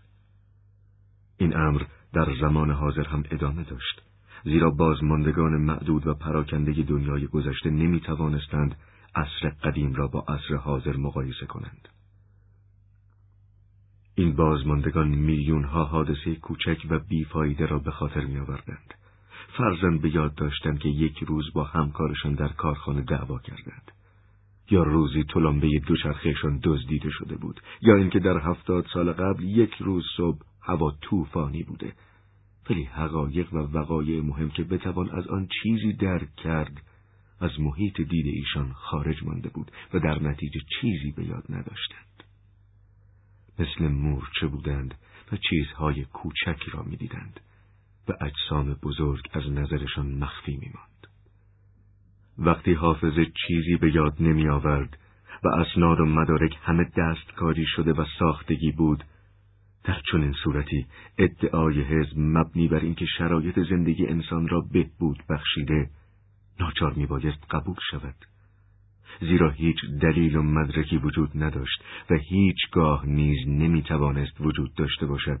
که بتوان به کمک آن صحت این ادعا را سنجید.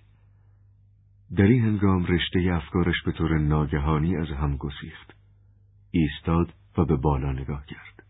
به خیابان باریکی وارد شده بود که تعداد معدودی مغازه کوچک و تاریک و تعداد بیشتری خانه های مسکونی در آن قرار داشت. درست بالای سر او سگوی فلزی رنگ و رو رفته ای آویزان بود و به نظر می رسید که این سگوی روزگاری مطلا بوده است.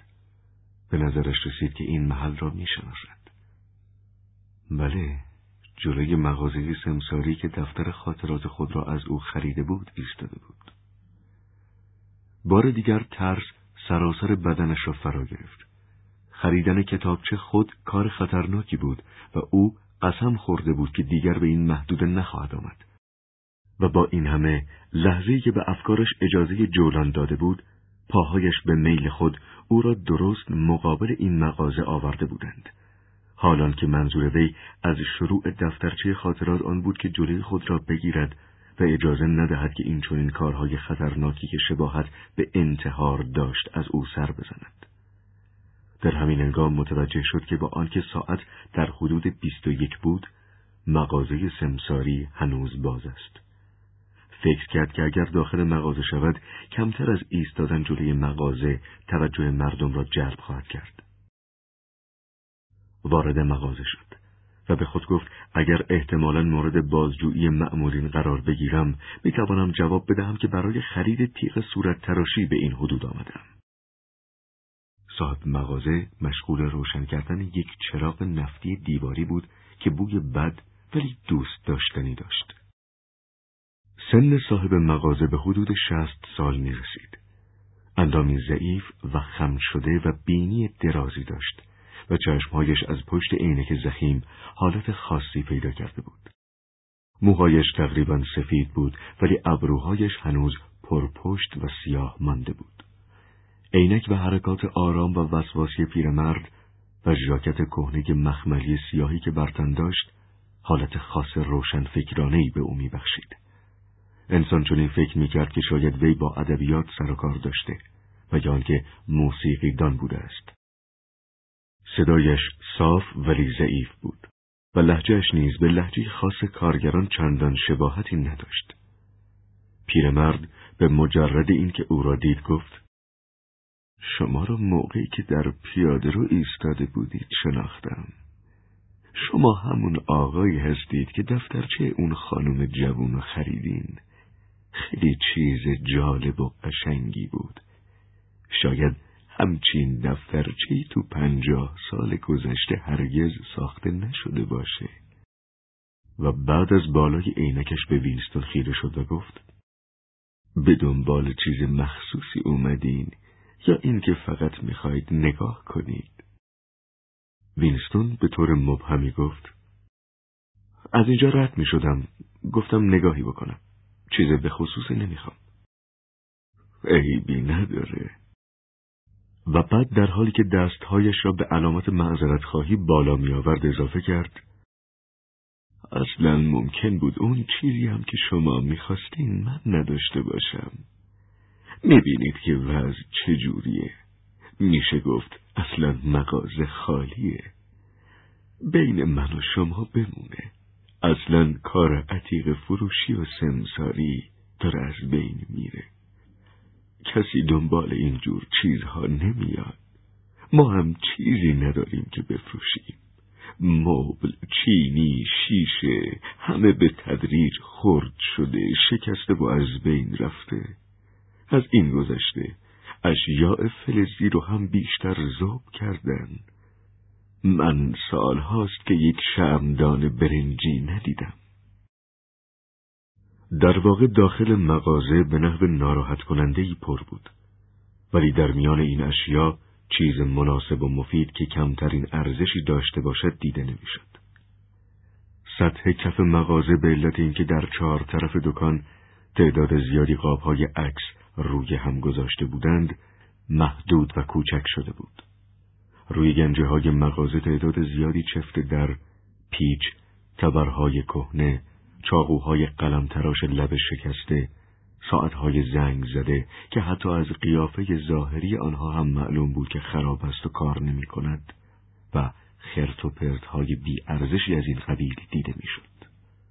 ولی در گوشه مغازه روی یک میز کوچک مقداری اشیاء نسبتا قابل توجه از قبیل انفیدان رنگ کرده و سنجاقهای عقیق به چشم می‌خورد.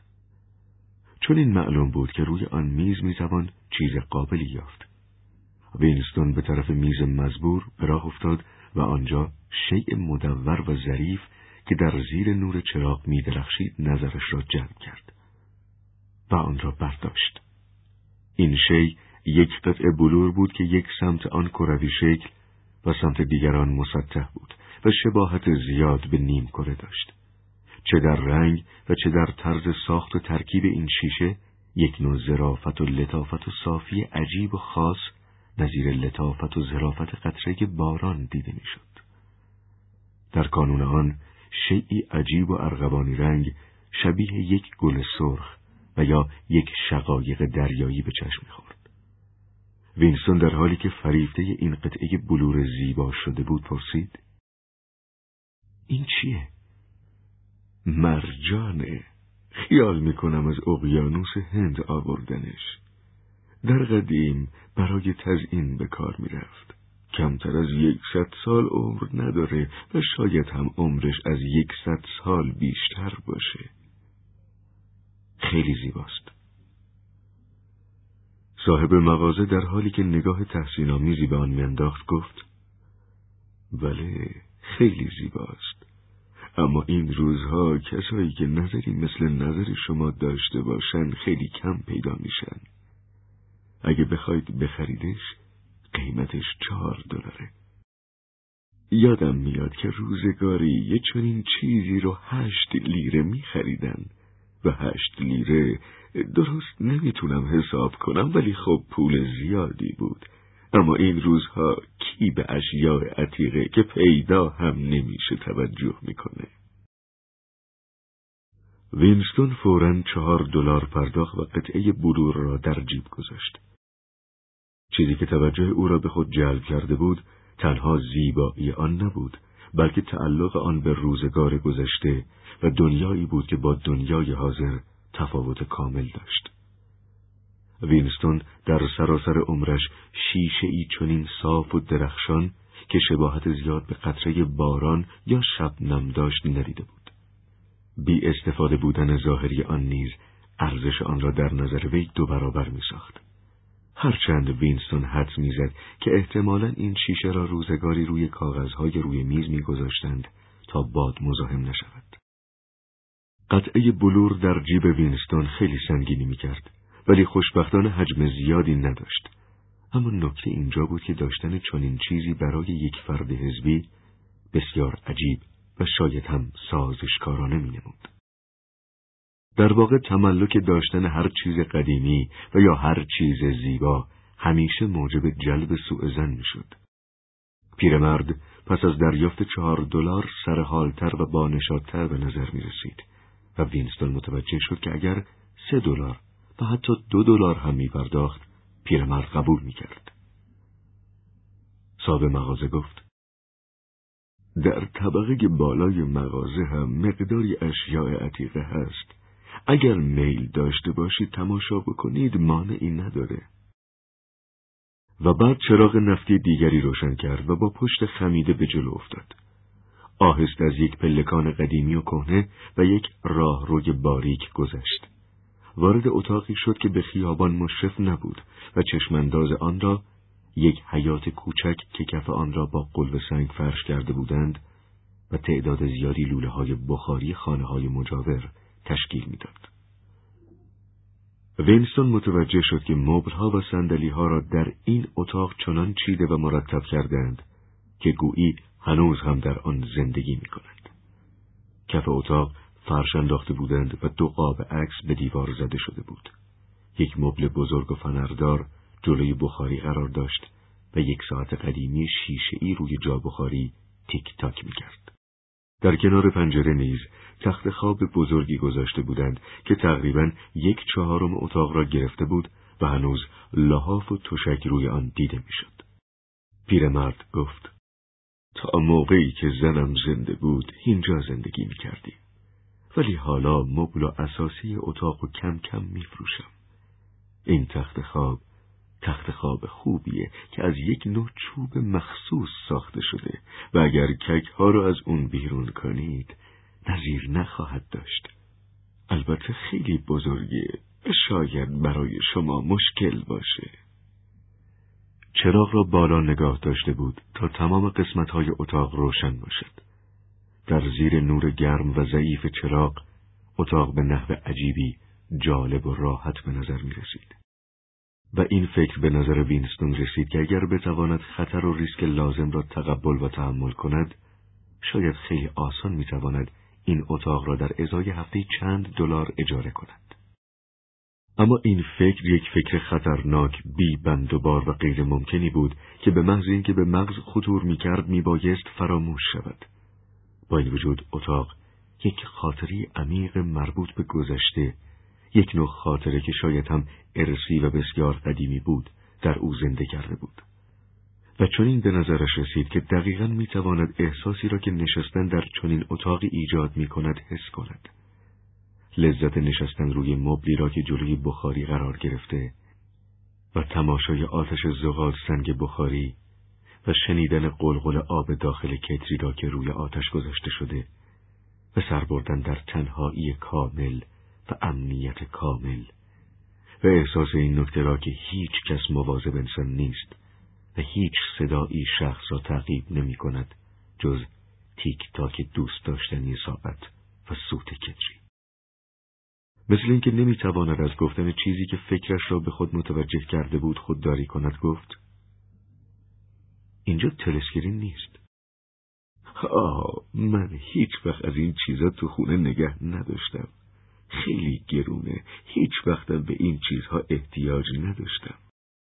اون میز نهار خوری میز قشنگیه. بزرگ و کوچیک میشه. ولی اگر بخواید از تکه های اضافی اون استفاده کنید باید لولاشو عوض کنید. در کنار اتاق یک جا کتابی کوچک قشنگ دیده می‌شد. وینستون همان موقع که پیرمرد درباره میز نهارخوری صحبت می‌کرد به طرف این جا کتابی جذب شده بود در این جا کتابی جز مقداری اشیاء بی ارزش چیز دیگری دیده نمی‌شد.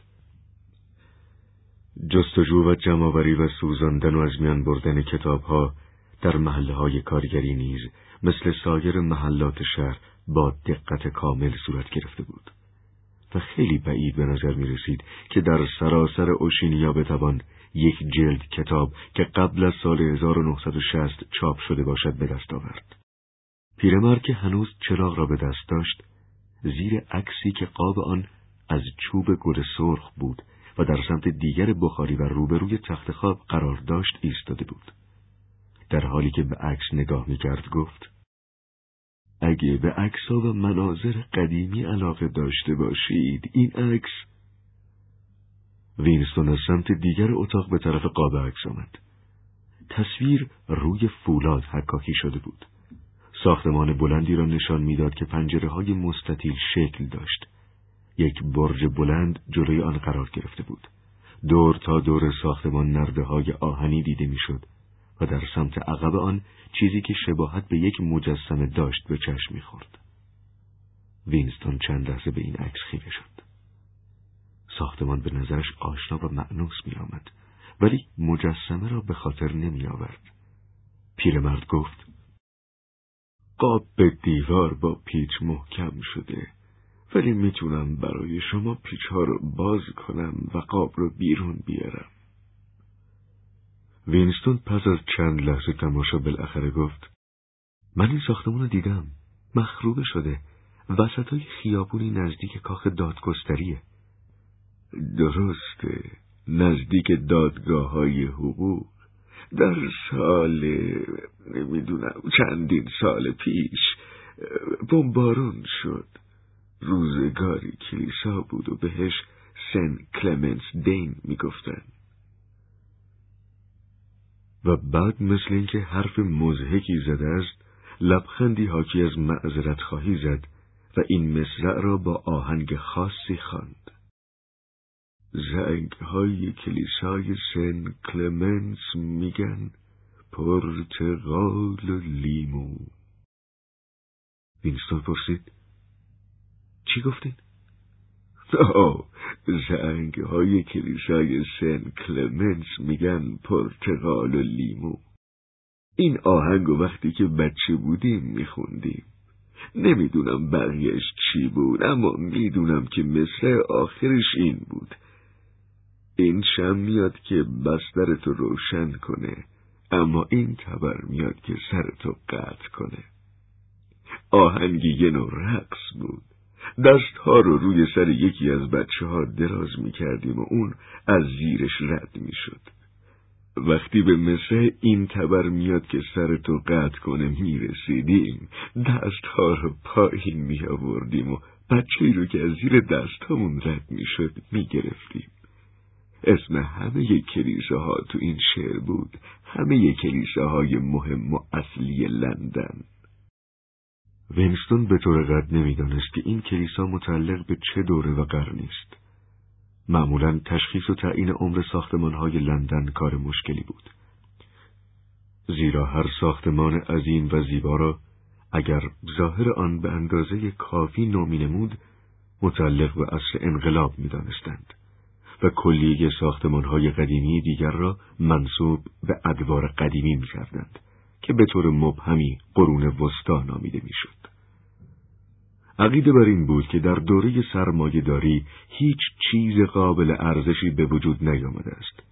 به این جهت مطالعه درباره معماری جز از روی کتاب امکان پذیر نبود و تمام مجسمه ها، کتیبه ها، لوحه ها و نام خیابان ها و هر آنچه که ممکن بود تاریخ معماری گذشته را روشن کند یک سر تغییر یافته بود.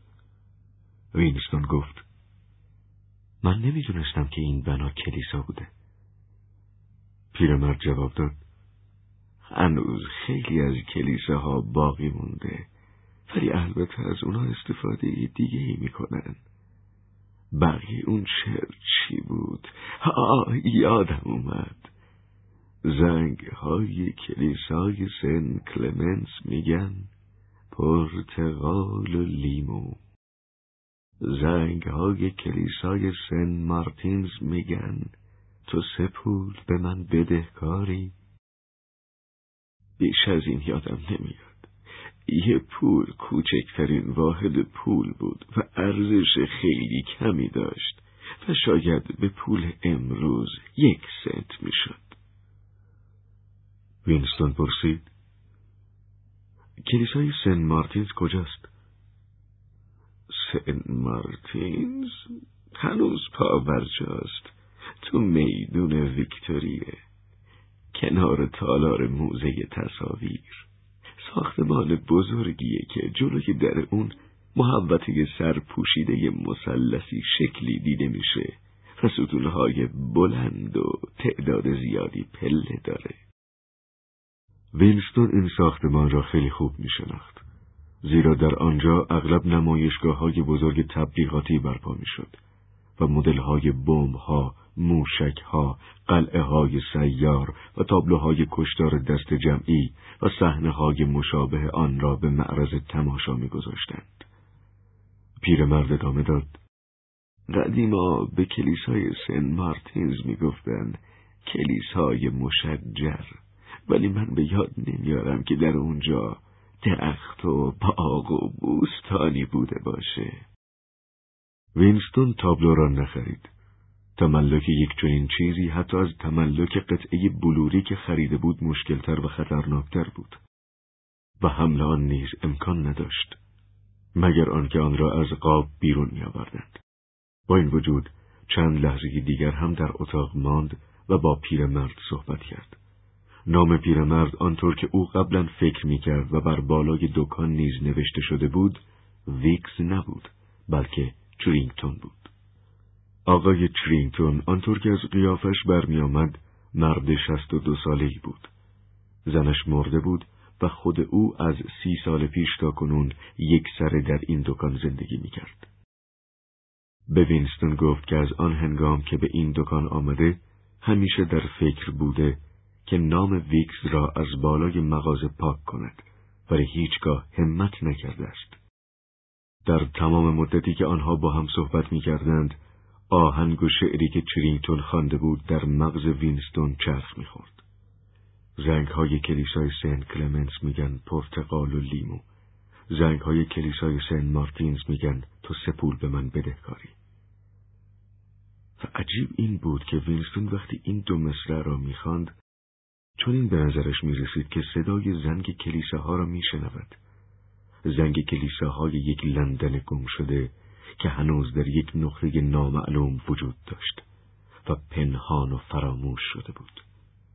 چون این احساس می‌کرد که صدای زنگ کلیساهای بلند و عظیم و شبه مانند به گوشش می‌رسد. کلیساها یک یک در مقابل چشمانش آشکار و پنهان می‌شوند و با این وجود تا آنجا که به خاطر میآورد هرگز در زندگی حقیقی صدای زنگ کلیسا را نشنیده بود.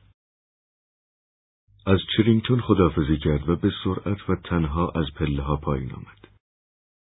منظورش آن بود که پیرمرد متوجه نشود که او قبل از خروج از مغازه وضع خیابان را از نظر وجود افراد گارد حزبی بررسی می کند. وینستون تصمیم گرفته بود که پس از گذشت یک ماه بار دیگر به مغازه او سری بزند. ولی این کار خطرناکتر از عدم حضور در مرکز تفریحات نبود. کار احمقانه این بود که وی پس از خرید دفتر خاطرات بدون اینکه صاحب آن را بشناسد و یا آنکه به صاحب مغازه اطمینانی داشته باشد دوباره به این مغازه برگشته بود. به هر حال بله دوباره باز خواهد گشت. باز هم از این خرت و پرت های قشنگ و زیبا خواهد خرید.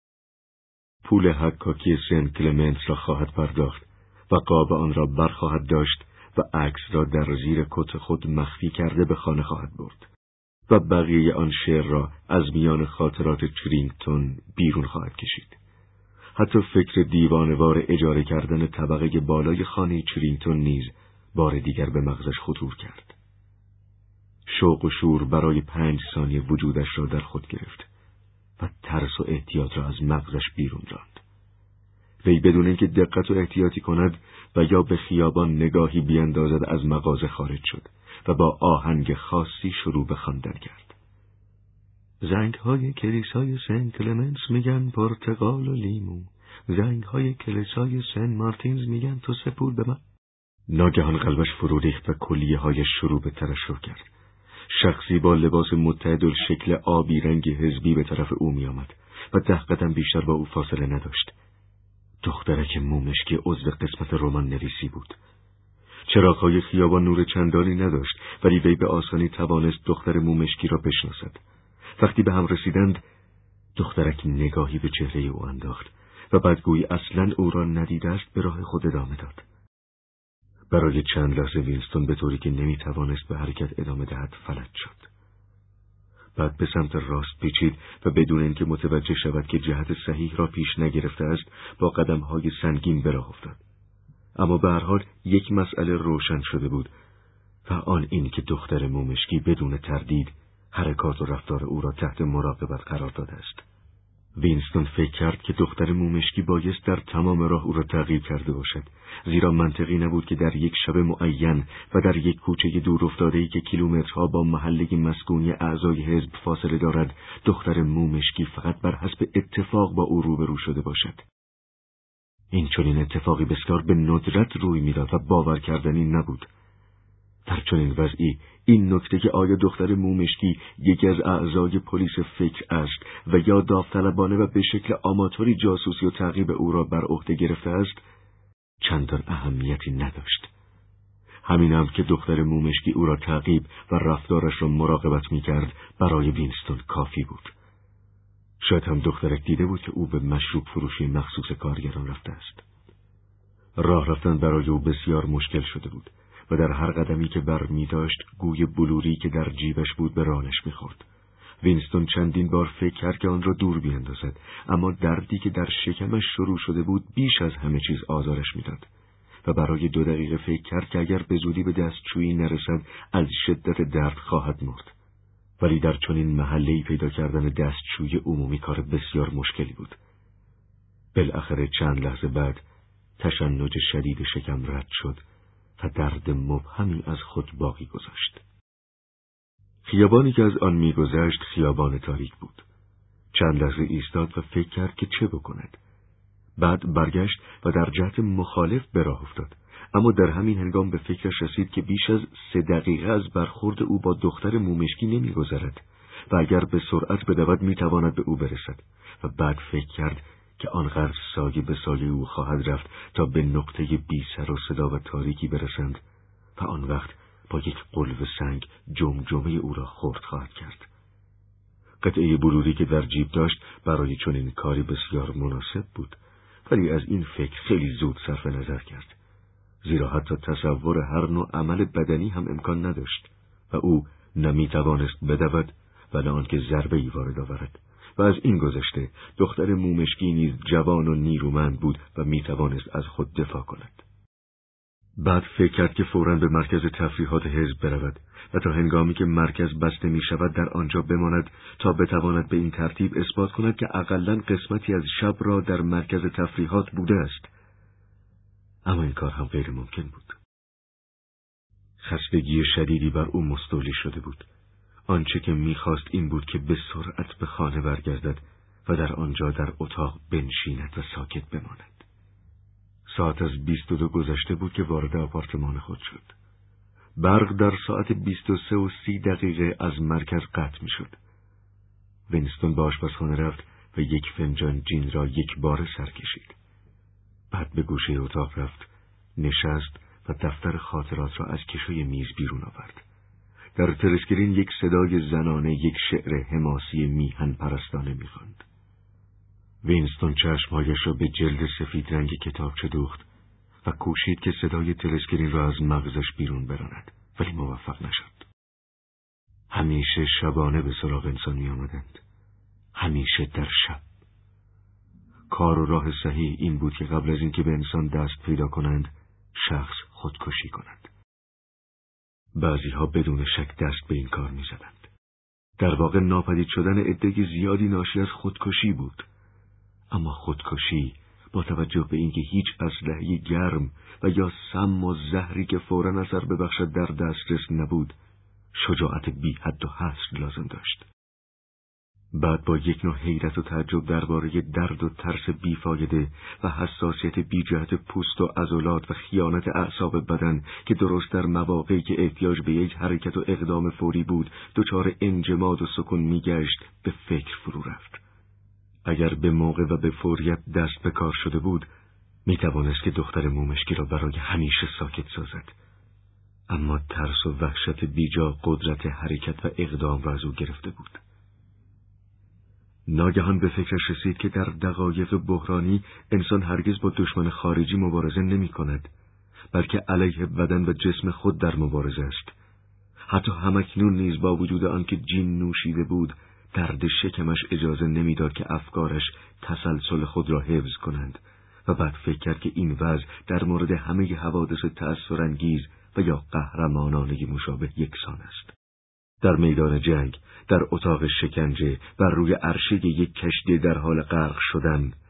مسائلی که شخص به خاطر آنها مبارزه می کند فراموش می شوند و علت آن است که بدن و جسم انسان آنقدر متورم می شود که بالاخره کائنات را فرا می گیرد و حتی هنگامی هم که ترس و یا درد شکنجه شخص را فلج نکرده باشد زندگی عبارت است از مبارزه لحظه به لحظه علیه گرسنگی، سرما، بیخوابی. و یا سوزش معده و درد دندان. دفتر خاطرات را باز کرد. نوشتن چند کلمه در دفتر اهمیت زیاد داشت. خواننده زن ترسکرین آواز جدیدی را شروع کرده بود. وینستون چنین احساس می‌کرد که صدای او مثل تیزی شیشه خورده به مغزش فرو می رود.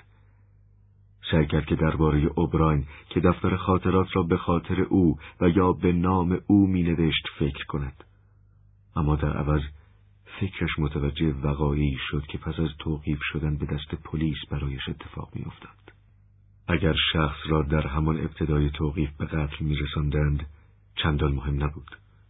کشته شدن چیزی بود که همه توقیف شدگان انتظار آن را داشتند. اما قبل از مرگ البته هیچ کس درباره این موضوعات صحبت نمی کرد ولی همه از آن اطلاع داشتند. همه ناچار بودند که جریان مقدماتی عادی اعتراف را بگذرانند. این جریان عادی عبارت بود از نعر زدن، روی زمین افتادن و التماس کردن، شکسته شدن استخوانها، خرد شدن دندانها و پیچانده شدن موها. چرا در حالی که پایان راه به مرگ منتهی می‌شد شخص ناچار بود که این جریان را تحمل کند اما سرنوشت این بود و همانطور که هیچ کس از تعقیب مسون نمی ماند هیچ کس نیز از جریان اعتراف گریزی نداشت. هرگاه کسی متهم به جنایت فکری می‌شد بیچون و چرا در تاریخ معینی از میان می‌رفت. پس چرا وحشت و ترسی که هیچ چیز را تغییر نمی‌داد میبایست تا این حد فکر و ذهن شخص را متوجه خود سازد؟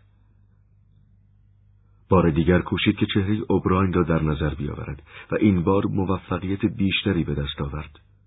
اوبراین گفته بود ما در جایی که در آن تاریکی نیست یکدیگر را خواهیم دید. وینستون می‌دانست که مفهوم این گفته چیست و یا حداقل فکر می‌کرد که مفهوم آن را می‌داند. جایی که در آن تاریکی نیست آینده خیالی بود که شخص هیچگاه قادر به دیدن آن نمی‌شد. ولی می‌توانست در عالم تصور و خیال و به کمک اطلاع و دانش قبلی در آن زندگی کند. اما صدای ترسکرین که دائم مثل تیری به گوشش فرو می‌رفت اجازه نمی‌داد که تسلسل افکارش بیش از این ادامه پیدا کند سیگاری بر لب گذاشت اما نصف توتون سیگار بلافاصله روی زبانش ریخت و مزه تلخی به جای گذاشت که حتی با بیرون ریختن آب دهان هم اثر آن از بین نرفت. قیافه برادر بزرگ جای قیافه اوبراین را در مغزش گرفت و بعد مثل چند روز پیش سکه از جیب بیرون آورد و به آن نگاه کرد. چشمهای برادر بزرگ سنگین و آرام به او خیره شده بود. از خود پرسید که در زیر این سبیل های سیاه چه نوع تبسمی پنهان شده است و مثل صدای ناقوس مرگ این کلمات در گوشهایش تنین انداخت جنگ صلح است آزادی بردگی است جهل قدرت است فصل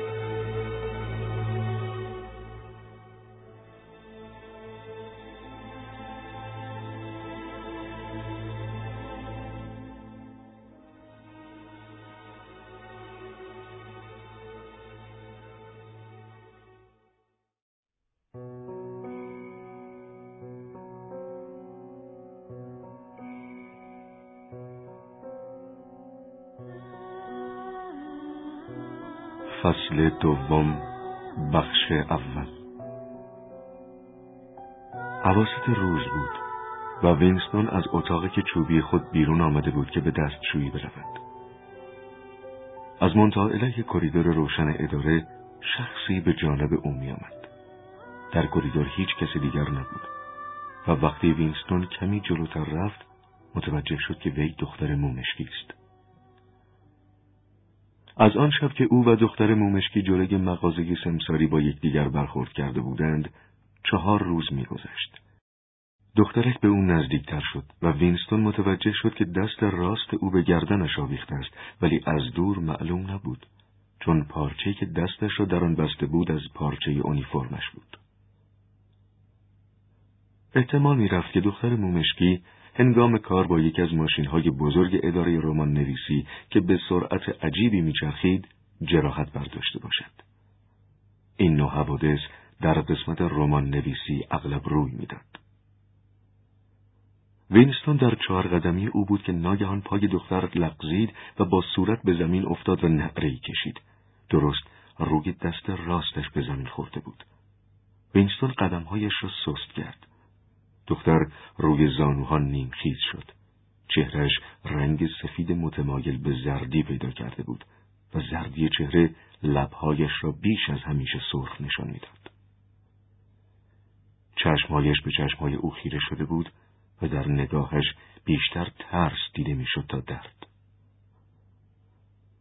احساس خاص و عجیبی در قلب وینستون پیدا شد.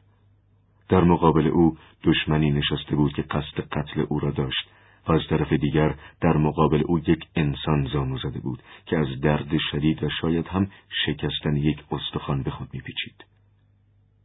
هنوز این دو فکر متضاد در مغزش در زد خورد بود که برای کمک به دختر قدم به جلو برداشت.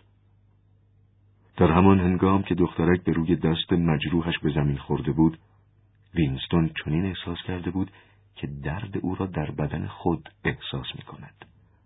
پرسید طوری شد؟ نه مهم نیست بازم درد گرفت یه دقیقه دیگه آروم میشه چنان صحبت می‌کرد که گویی قلبش می‌خواد از جا کنده شود رنگش به کلی پریده بود. همون دستتون که شکسته؟ نه چیزی نشده فقط یه لحظه درد گرفت. حالا آروم شده. دست چپش رو به جانب وینستون دراز کرد. وینستون به او کمک کرد که از جای برخیزد کم کم رنگ پریدگیش از میان رفت و حالش کمی بهتر شد. دوباره گفت چیزی نیست فقط مچ دستم کمی خراش برداشته. خیلی متشکرم رفیق. و بعد گویی واقعا اتفاقی روی نداده است به سرعت در همان جهت قبلی به راه افتاد. تمام این جریان بیش از نیم دقیقه طول نکشیده بود. آشکار نساختن احساسات درونی در قیافه و خطوط چهره عادتی بود که به تدریج حالت غریزه را پیدا کرده بود. هنگامی که این واقعه اتفاق افتاد هر دوی ایشان در مقابل تلسکرین قرار گرفته بودند. با این همه برای وینستون مشکل بود که از ظاهر شدن آثار یک تعجب شدید در خطوط قیافش جلوگیری کند. زیرا در همان یکی دو لحظه که دست دختر مومشکی را در دست داشت وی چیزی در دست وینستون گذاشته بود. هیچ شکی نبود که این کار عمدن صورت گرفته بود. چیز مزبور کوچک و مسطح در راه دستشویی وینستون آن را به جیبش منتقل کرد و آنجا با نوک انگشتانش آن را لمس نمود. تکه کاغذی بود که به شکل چهار گوش تا کرده بودند. در مقابل دستشویی سعی کرد که به کمک انگشتانش آن را باز کند. فکر کرد که میبایست پیامی روی این تکه کاغذ نوشته شده باشد. برای یک لحظه دچار وسوسه شد که به داخل یکی از دستشویی ها برود و کاغذ را باز کند و بخواند. اما این کار حماقت محض بود و خود او هم این نکته را می‌دانست زیرا این امر تقریبا محقق بود که تلسکرین های دستشویی ها بیش از تلسکرین های کلیه نقاط، اتاق ها و سالن ها تحت کنترل قرار داشت. به اتاق خود بازگشت. تکه کاغذ را گویی یکی از تکه کاغذهای معمولی است با قیافه‌ای که بی او را نشان می‌داد به میان سایر کاغذهایی که روی میز بود انداخت و بعد دستگاه بگو و بنویس را جلو کشید و به خود گفت پنج دقیقه فقط پنج دقیقه طول می‌کشه قلبش چنان می‌زد که از صدای بلند آن دچار وحشت شده بود اما خوشبختانه کاری که در دست داشت تغییر یک لیست بلند از ارقام مختلف بود و احتیاج زیادی به توجه و دقت نداشت. وینستون در همان حال که مشغول دیکته کردن ارقام به دستگاه بود به تکه کاغذ فکر می‌کرد. هر آنچه که در تکه کاغذ نوشته شده بود میبایست دارای معنی و مفهوم با اهمیتی باشد. و تا آنجا که او می توانست فکر کند دو احتمال وجود داشت. احتمال اول که به نظر او محتمل تر می رسید این بود که دختر مومشکی همانطور که وی تصور کرده بود یکی از افراد پلیس فکر باشد. اما نمی‌دانست که چرا پلیس فکر می بایست برای تسلیم یک یادداشت و یا پیام این چنین راهی را پیش بگیرد. با دلیلی برای این کار داشتند. چیزی که در کاغذ نوشته شده بود ممکن بود که عبارت از یک اختار، تهدید، احزار و یا دستوری برای ارتکاب خودکشی و یا یک نوع دام به خصوص باشد. اما احتمال دیگری هم وجود داشت و با آنکه وینستون کوشش داشت که فکر آن را از مغزش بیرون براند، آن به آن بیشتر توجه او را به خود جلب می کرد. این احتمال آن بود که پیام اصولا از طرف پلیس فکر نیامده بلکه متعلق به یک سازمان مخفی زیرزمینی باشد. شاید هم با همه صحبتها سازمان اخوت وجود داشت. و شاید دختر مومشکی یکی از اعضای این سازمان بود. بلاشک این فکر بیمعنی بود اما از همان لحظه که دختر مومشکی تکه کاغذ را در کف دست او گذاشت این فکر به مغز وینستون خطور کرده بود احتمال دوم که بیشتر از تصور اول قابلیت تبیین و توجیه داشت بعدا و پس از گذشت دو دقیقه به نظرش رسیده بود و حتی همکنون با آنکه مغزش گواهی می‌داد که این پیام یک پیام مرگ است احتمال دوم را باور نمی‌کرد و امید غیر معقول همچنان به جای خود باقی بود. قلبش میتپید و به زحمت می‌توانست هنگام خواندن ارقام در مقابل دستگاه بگو و بنویس از لرزش صدای خود جلوگیری کند. ارقامی را که دستگاه تحریر کرده بود لوله کرد و به داخل لوله مخصوص انداخت. تهیه این ارقام پنج دقیقه طول کشیده بود.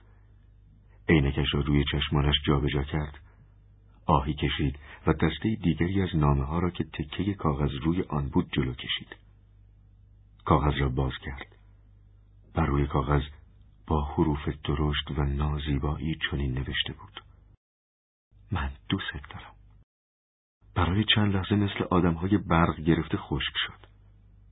به نفی که فراموش کرد تکه کاغذ خطرناک را که ممکن بود موجب محکومیت او شود در لوله کاغذهای باطل بیاندازد. قبل از آنکه این کار را بکند با آنکه می‌دانست که نشان دادن علاقه بیش از حد موجب دردسر می شود و خطرناک است نتوانست در مقابل فشار درونی مقاومت کند. و برای آنکه مطمئن شود که واقعا چنین کلماتی روی تک کاغذ نوشته شده یک بار دیگر آن را خواند. بقیه روز وینستون به زحمت می توانست به کار ادامه دهد. زیرا نه فقط لازم بود که توجهش را کاملا معطوف موضوعات بیمعنی و ابلهانه کاغذها و دستورهای اداری کند بلکه میبایست در برابر تلسکرین نگرانی و اضطراب خود را هم پنهان کند. احساس می‌کرد که گویی در دلش آتش زبانه می‌کشد. نهار خوردن در رستوران پر سر و صدا پر جنجال و گرم اداره در واقع یک نوع عذاب و شکنجه بود. با این وجود امیدوار بود که در ساعات نهار کمی تنها بماند و فکر کند. اما از بخت بد پارسنز ابله نزد او آمد و شروع به بحث درباره تهیه مقدمات هفته تنفر کرد. بوی خفه کننده یرق بدنش به حدی شدید بود که بوی خورش را از مشام وینستون بیرون کرد. پارسنز علاقه زیاد به مجسمه نیمتنه برادر بزرگ داشت و می‌گفت که این نیمتنه که دو متر عرض خواهد داشت از طرف گروه جاسوسان که دخترش نیز در آن عضو بود به مناسبت هفته تنفر ساخته خواهد شد. نکته ناراحت کننده این بود که وینستون در میان موج صداهای گوناگون به زحمت می توانست صحبت پارسنز را بشنود و ناچار بود که دائما از پارسنز خواهش کند که سوالات خود را تکرار نماید. ناگهان دختر مومشکی را دید که دو میز آن طرفتر با دو دختر دیگر نشسته بود. اما چنین به نظر می رسید که او وینستون را ندیده است و وینستون نیز دیگر به آن طرف نگاه نکرد. گذراندن ساعت کار بعد از ظهر کمتر از ساعت صبح مشکل و غیر قابل تحمل بود تقریبا بلافاصله پس از نهار کاری به او ارجاع شد که خیلی دقیق و حساس بود و احتیاج به چندین ساعت صرف وقت و کنار گذاشتن کلی کارهای دیگر داشت. این کار شامل جعل یک سلسله ارقام مربوط به میزان تولید چند کالا بود که تاریخ انتشار آن به دو سال پیش برمیگشت و منظور از آن بی اعتبار ساختن یکی از اعضای برجسته داخلی حزب بود که اینک از لحاظ حزبی وضع چندان روشنی نداشت. این کار از آن نوع کارهایی بود که وینستون هم در آن مهارت داشت و هم به آن علاقمند بود. به این جهت موفق شد که برای مدت دو ساعت به کلی فکر دختر مومشکی را از مغز خود بیرون براند. بعد بار دیگر خاطره او و به دنبال آن علاقه شدید و غیر قابل مقاومت به تنها ماندن بازگشت. امشب از جمله شبهایی بود که میبایست حتما به مرکز تفریحات برود. غذای بیمزگی دیگری در رستوران خورد و بعد به سرعت به مرکز تفریحات رفت و در آنجا ابتدا در یک جلسه بحث دست جمعی احمقانه شرکت نمود. دو دست تنیس روی میز بازی کرد چند گیلاس جین لاجر سر کشید و بعد نیم ساعت به یک کنفرانس که عنوان آن رابطه سوسانگ و شطرنج بود گوش داد. خستگی و ملال و ناراحتی مغزش را زیر منگنه گذاشته بود. اما برخلاف دفعات قبل برای ترک مرکز تفریحات علاقه و یا میلی احساس نمی کرد و کلمات من دوست دارم علاقه زنده ماندن را در او به نحو قابل توجهی تقویت کرده بود. برخلاف گذشته دست زدن به کارهای خطرناک و قبول خطر و ریسک به نظرش ابلهانه و احمقانه می آمد.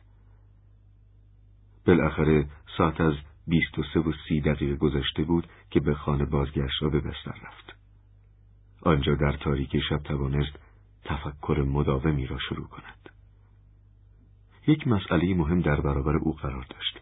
چگونه باید با دختر مومشکی تماس گرفت و با او قرار ملاقات گذاشت. دیگر امکان اینکه دختر مزبور شاید دامی برای او گسترده باشد مورد توجه او قرار نمی گرفت. وینستون می‌دانست که دامی در میان نیست زیرا دخترک هنگامی که می‌خواست تکه کاغذ را در دست او بگذارد بی اندازه مضطرب و نگران بود. ظاهرا چنین به نظر می رسید که به حدی دچار وحشت شده که حتی قدرت تفکر و حرف زدن نیز برایش باقی نمانده است. از طرف دیگر فکر رد کردن دختر نیز به هیچ وجه به مغزش خطور نکرده بود.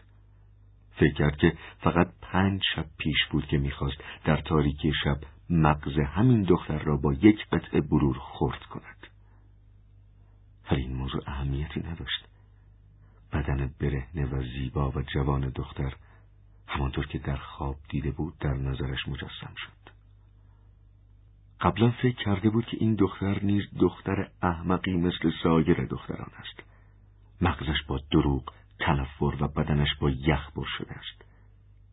اما اینک این فکر که او و بدن زیبای او را از دست بدهد وینستون را دچار تب می‌کرد. چیزی که بیش از همه او را به وحشت انداخته بود این بود که اگر خیلی زود با وی تماس نگیرد ممکن است که دخترک از تصمیمش صرف نظر کند و عقیدش را تغییر دهد. اما به هر حال اشکالات تماس گرفتن با دختر مزبور بسیار زیاد بود و درست مثل این بود که کسی پس از مات شدن در شطرنج بخواهد مهره ای را حرکت دهد. زیرا به هر طرف که سر میچرخاند مسلما با تلسکرین مواجه می‌شد. در حقیقت تمام راه های تماس گرفتن با دختر در پنج دقیقه پس از خواندن تکه کاغذ به فکرش رسیده بود. اینک که فرصت بیشتری برای فکر کردن داشت بار دیگر کلیه راه های مزبور را با دقت بیشتری از نظر گذراند و مثل این بود که انواع و اقسام کلید و ابزار و ادوات را روی یک میز میچیند. واضح بود که تکرار تماسی نظیر آنچه که امروز صبح روی داده بود امکان نداشت.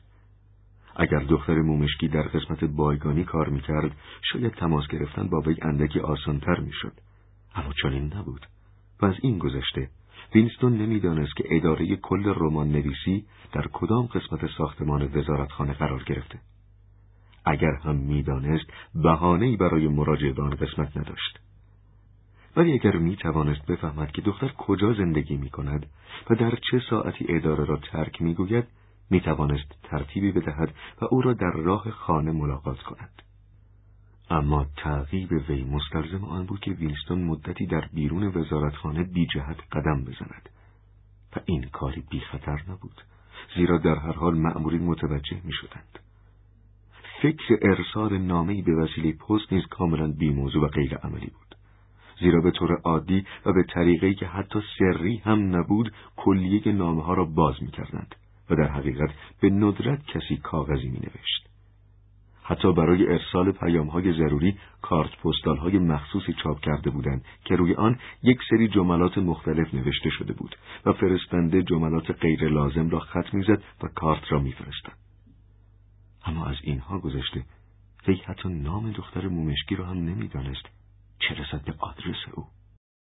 بالاخره پس از مدتی تفکر به این نتیجه رسید که بی خطرترین راه ها این است که او را در رستوران ملاقات کند. اگر شرایط لازم فراهم می‌شد و دختر مومشکی سر یک میز در وسط سالن تنها می نشست و این میز از تلسکرین ها به اندازه کافی دور بود و در همان هنگام هم همه موقع نهار نیز وجود داشت و این شرایط حداقل برای سی ثانیه ادامه پیدا می کرد شاید او می توانست چند کلمه با دخترک حرف بزند.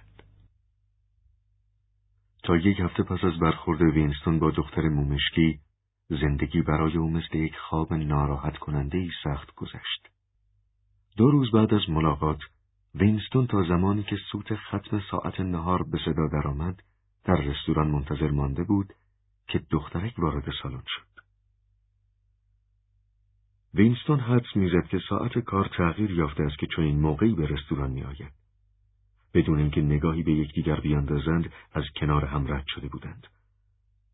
روز بعد از آن وی هر روز به موقع ولی به همراه سه دختر دیگر به رستوران آمد و میز آنها درست مقابل دستگاه تلسکرین واقع شده بود.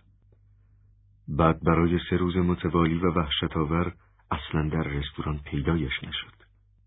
سراسر وجود، مغز و بدن وینستون به یک نوع حساسیت شدیدی مبتلا شده بود.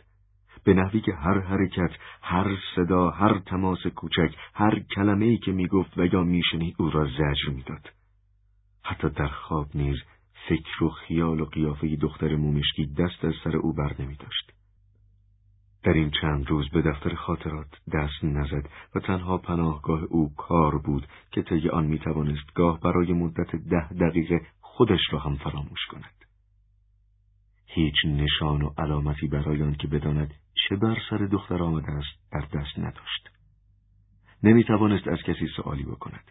ممکن بود بیمار شده یا اینکه خودکشی کرده و یا به دورترین نقطه اوشینیا منتقل شده باشد اما بدتر و محتملتر از همه این بود که دختر مومشکی خیلی ساده عقیدش را تغییر داده و تصمیم گرفته باشد که از روبرو شدن با او خودداری کند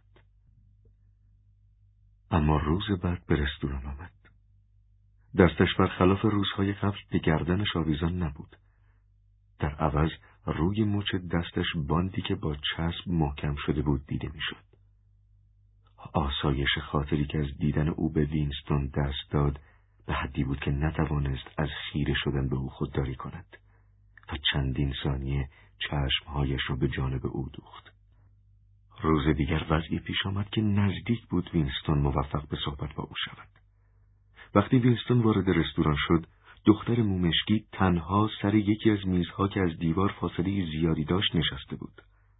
ساعت نهار تازه شروع شده بود و جمعیت زیادی در سالن دیده نمی‌شد. صف نهار به سرعت پیش می‌رفت و وینستون نزدیک بود که به جوری پیشخان برسد که برای دو دقیقه متوقف شد. علت آن بود که مشتری جلویی شکایت داشت که حبه سخارین را نگرفته است. اما تا هنگامی که غذا را در سینی گذاشت و به طرف سالن به راه افتاد دختر نیز تنها سر میز خود نشسته بود. با حالتی که حاکی از عدم اعتنا بود و به صورت کاملا اتفاقی به دنبال میزی که نزدیک او قرار گرفته باشد میگشت. تقریبا سه متر با او فاصله داشت و نیم دقیقه دیگر به او می‌رسید که ناگهان صدایی از پشت سر به گوشش رسید که می‌گفت اسمیت. وینستون خود را به نشنیدن زد. اما صدا بلندتر از دفعه قبل به گوشش رسید. اسمیت! فایده ای نداشت. سرش را به عقب برگرداند. مرد جوانی که قیافه احمقانه و موهای بور داشت و نامش ویلشر بود و وینستون فقط از دور او را می شناخت وی را به یک جای خالی سر میز خود دعوت می کرد. رد کردن این دعوت کار صحیح و بیخطری نبود و از این گذشته صلاح نبود که پس از شناخته شدن به طرف میز دختری که تنهاست برود و سر میز او بنشیند. زیرا مسلما این کار توجه همه را جلب می‌کرد. برگشت و با لبخند دوستانه سر میز ویلشر نشست.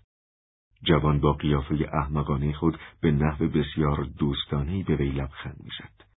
گویی یک تبر قوی ناگهان رؤیای خوش وینستون را از کمر قطع کرده بود. چند دقیقه بعد عده‌ای سر میز دختر مومشکی آمدند و میز او پر شد. اما حتما دخترک او را دیده بود که به طرف میز وی می آید. شاید هم وقتی وینستون به کنار میز او می رسید اشاره و دعوتی برای نشستن می کرد. روز بعد وینستون سعی کرد که خیلی زود به رستوران برود. دختر قبل از او به رستوران آمده و در همان جای روز قبل نشسته بود و تنها بود. مردی که در صف نهار جلوی او قرار گرفته بود، مرد کوچک اندام، سوسک‌وار و پرحرکتی بود. و صورت مسطح و چشمهای ریزی داشت که از آن سوء ظن نمودار بود. وقتی وینستون غذا را گرفت و سینی به دست به طرف سالن به راه افتاد، متوجه شد که مرد سوسک شکل به طرف میز دختر مومشکی می رود. بار دیگر امیدها و آرزوهایش فرو ریخت. سر یکی از میزها که از میز دختر مومشکین نسبتا دورتر بود، یک جای خالی دیده می‌شد. ولی ظاهر مرد کوچک اندام نشان می‌داد که از آن دست اشخاصی است که برای راحتی خود اهمیت زیاد قائل هستند. به این جهت یکی از میزها را که بیش از سایر میزها جای خالی داشته باشد انتخاب خواهد کرد. وینستون در حالی که گویی قلبش را در یخ گذاشتند به تعقیب مرد سوسک مانند ادامه داد. اما اگر به تنهایی با دختر روبرو نمی‌شد نتیجه این نداشت. در این هنگام ناگهان صدای تصادف شدیدی به گوشش خورد. مرد کوچک اندام چهار دست پا روی زمین افتاد. سینی غذایش به گوشهای پرد شد و دو جوی کوچک از قهوه و خورشت روی کف رستوران به راه افتاد. مرد سوسک شکل در حالی که نگاه غضبناکی به وینستون میانداخت و ظاهرا او را مسئول زمین خوردن خود می‌دانست از جا بلند شد. اما کارها بر وفق نظر وینستون جریان میافت و پنج ثانیه بعد وی در حالی که قلبش از شدت هیجان کوبیده می‌شد سر میز دختر مومشکی نشست. به روی دخترک نگاه نکرد. سینی غذا را جلوی خود گذاشت و فورا شروع به خوردن نمود. آغاز صحبت قبل از آن که کس دیگری سر میز بنشیند اهمیت و ارزش زیادی داشت ولی ترس و وحشت شدیدی بر او مستولی شده بود. از آن هنگام که برای اولین بار با دختر مومشکی از نزدیک روبرو شده و وی به او ابراز علاقه کرده بود یک هفته میگذشت. ممکن بود که در طی این مدت تغییر عقیده داده باشد. باید تغییر عقیده داده باشد. غیر ممکن بود که این ماجرا پایان موفقیت آمیزی داشته باشد. این نوع وقایع در زندگی حقیقی اتفاق نمیافتاد. شاید اگر وینستون امپلفورد شاعر اداره را که گوشهای پرمویی داشت ندیده بود اصلا از شروع صحبت صرف نظر می‌کرد. امپلفورد سینی غذا را در دست گرفته و به دنبال یک جای خالی میگشت. وی به علت مبهمی به وینستون علاقه داشت. و اگر او را می‌دید قطعا سر میز او می نشست. فقط یک دقیقه وقت برای اقدام باقی بود. هم وینستون و هم دختر مومشکی به سرعت مشغول خوردن غذا بودند. غذایی که مشغول خوردن آن بودند یک نوع خورشت رقیق و در واقع یک نوع سوپ بود که لوبیا به آن زده بودند. وینستون با لحن زمزمه مانندی شروع به صحبت کرد. هیچ یک از آنها به بالا نگاه نمی کردند و پی در پی به سرعت قاشق حاوی خورش را به دهان می گذاشتند. و در فواصل بین قاشقها جملات کوتاه لازم را با صدای آهسته و بدون اینکه احساسی همراه داشته باشد رد و بدل می کردند. چه ساعتی اداره رو ترک می کنیم؟ هیچ و کجا می‌تونیم همدیگر رو ملاقات کنیم؟ تو میدان ویکتوری نزدیک مجسمه. اونجا پر از اگه جمعیت زیاد باشه عیبی نداره. علامت لازم نیست؟ نه. تا موقعی که جمعیت اطراف منو نگرفته به من نزدیک نشو. علاوه بر این به من نگاه نکن. فقط نزدیک من بیست چه ساعتی؟ ساعت نوزده. بسیار خوب. امپلفورد وینستون را ندید و سر میز دیگری نشست. دختر غذایش را به سرعت تمام کرد و از جا بلند شد. ولی وینستون نشست تا سیگاری بکشد. هیچ کدام صحبت دیگری نکرده بودند و تا آنجا که برای دو نفر که سر یک میز نشستند امکان دارد به یکدیگر نگاه هم نینداخته بودند. وینستون قبل از ساعت مقرر در میدان ویکتوری حاضر شد. مدتی دور پایی که ستون عظیمی که مجسمه برادر بزرگ در رأس آن نصب شده بود قدم زد. برادر بزرگ از بالای این ستون مرتفع به آسمانهای جنوب که در آن هواپیماهای اوراسیا که چندی پیش هواپیماهای ایستیشیا بود در جنگ هوایی اول از میان برده بود نگاه می‌کرد. در خیابان مقابل این ستون مجسمه مردی که سوار اسب بود دیده می‌شد و می‌گفتند که مجسمه الیور کرامبل است. پنج دقیقه از وقت گذشته بود و هنوز دختر نیامده بود. بار دیگر ترس و وحشت وینستون را فرا گرفت. نمیاد. عقیدش رو تغییر داده. آهسته به سمت شمال میدان به افتاد و یک نوع لذت ضعیفی احساس کرد. زیرا کلیسای سن مارتینز که زنگ های آن البته روزگاری که زنگ داشت می‌گفتند تو سه پول به من بدهکاری را شناخته بود. بعد دختر مومشکی را دید که کنار پایه ستون ایستاده و اعلامی دیواری بزرگی که به آن چسبانده بودند را می‌خواند و یا تظاهر به خواندن می‌کند. صلاح نبود که قبل از تجمع عدهای بیشتری وینستون به او نزدیک شود. زیرا در گوشه و کنار میدان تعداد زیادی تلسکرین نصب شده بود. اما در همین موقع صدای فریاد و همهمه چرخهای وسایل نقلیه سنگین از سمت چپ میدان به گوش رسید و ناگهان اغلب کسانی که در میدان اجتماع کرده بودند از وسط میدان شروع به دویدن کردند. دختر مومشکی به سرعت به دور شیران پایه مجسمه چرخی زد و بعد به دنبال جمعیت دوید. وینستون نیز او را تعقیب کرد و همانطور که میدوید از فریاد و فغان مردم دریافت که یک کاروان از اسیران اوراسیایی از جنوب میدان میگذرد. قبل از اینکه دختر مومشکی و وینستون به جنوب میدان برسند، جمعیت کثیری در آنجا جمع شده بودند. وینستون که در مواقع عادی حتی‌الامکان از جمعیت دوری می گرفت اکنون به کمک شانه‌ها، دستها و پاهای خود سعی داشت که راهی از میان جمعیت باز کند. حل می‌داد، تنه می‌زد، فشار میآورد و پیش می‌رفت. خیلی زود نزدیکش شد به طوری که فقط یک دست با او فاصله داشت. اما یک کارگر عظیم و جسه و یک زن عظیم و جسه تر که به نظر می رسید همسر کارگر مزبور باشد راه را بسته و یک دیوار غیر قابل نفوذ گوشتی در مقابل او به وجود آورده بودند. وینستون بدنش را کچ کرد و به زحمت به کمک یک فشار شدید موفق شد که شانهاش را میان آن دو جا کند. برای یک لحظه چنین احساس کرد که بدنش میان دو کفل ازولانی و نیرومند زن و شوهر مثل حبه گندمی که میان دو سنگ آسیاب باشد خورد می شود. بعد در حالی که کمی عرق کرده بود راهی به بیرون باز کرد. اینک در کنار دختر قرار گرفته بود. شانه به شانه شده بودند و هر دو خیره به جلو می نگریستند. یک کاروان طولانی کامیون که در چهار گوشه هر یک از آن سربازی مسلح به مسلسل سبک با قیافه چوبی شکل ایستاده بود به طرف جنوب خیابان می‌رفت. در کامیونها مردان زرد رنگ کوچک اندامی کنار هم چنباتمه زده بودند و چهره های غمزده مقلی ایشان که ضمنا حالت بیاعتنایی خاصی در آن دیده می‌شد از بالای لبه کامیون به خیابان خیره شده بود. هنگامی که کامیون در دست انداز میافتاد صدای برخورد فلزات به گوش می‌خورد زیرا به پای همه اسرا پابند زده بودند. کامیون های حامل این اسرای زرد رنگ یکی پس از دیگری از خیابان میگذشت. اما وینستون فقط گاه گاه چشمانش کامیون ها را می‌دید. شانه و بازوی دختر به شانه و دست او فشرده می‌شد و گونهش کاملا نزدیک صورت او بود به طوری که وینستون حرارت آن را احساس می‌کرد. دختر بلافاصله مثل همیشه ابتکار را در دست گرفت و با همان صدای بدون احساس و در حالی که لبهایش تقریبا حرکت نمی‌کرد شروع به صحبت کرد. صدایش شباهت به زمزمه آرامی داشت که در میان همه مردم و صدای کامیونها غرق می‌شد. صدای منو میشنوی؟ بله، می‌تونی بعد از ظهر یک شنبه رو مرخصی بگیری؟ بله پس با دقت گوش کن. باید این نکته رو کاملا به خاطر داشته باشی. برو به ایستگاه پادینگمون. و بعد با یک نوع دقت نظامی که موجب تعجب وینستون شد مسیری را که او می بایست طی کند تعیین کرد.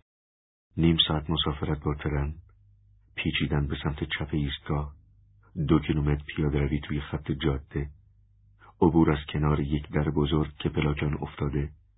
عبور از یک کوره راه میان مزارع و یک زمین علفزار و یک کوره راه میان بوته ها و رسیدن به یک درخت سوخته که روی بدن آن خزه رویده است. چون این به نظر می رسید که در مغز خود نقشه ای مخفی کرده است. بالاخره با همان صدای زمزمه مانند گفت همه را به خاطر سپردی؟ بله. اول به چپ، بعد به راست، بعد دوباره به چپ و بعد در بزرگی که پلاک نداره. فهمیدم. چه ساعتی؟ حدود ساعت پونزده. شاید لازم بشه یه کمی منتظر شی. من از راه دیگه ای به اونجا میام. مطمئنی که همه جزئیات یادت موند؟ بله. پس هر چی زودتر از من دور شو. لازم نبود که این امر را به وینستون بگوید. ولی فشار جمعیت در آن هنگام به حدی بود که آنها نمی توانستند از یکدیگر جدا شوند. کامیون ها هنوز یکی پس از دیگری از خیابان میگذشتند و مردم نیز با اشتیاق به آنها نگاه می‌کردند. ابتدا صداهایی حاکی از ابراز تنفر نسبت به اسرا از عدهای شنیده می‌شد ولی این صداها متعلق به اعضای حزب بود و هیجانی که بر مردم مستولی شده بود صرفا ناشی از کنجکاوی بود خارجی ها چه از اهالی اوراسیا و چه از اهالی ایستیشیا بودند یک نوع حیوان عجیب محسوب می شدند. شخص هیچگاه جز هنگامی که به عنوان اسیر به مملکت آورده می شدند آنها را نمی‌دید و این دیدار هم اغلب بسیار کوتاه بود و از یک لحظه تجاوز نمی کرد. از این گذشته کسی نمی‌دانست که پس از اسارت به سر آنها چه می آید.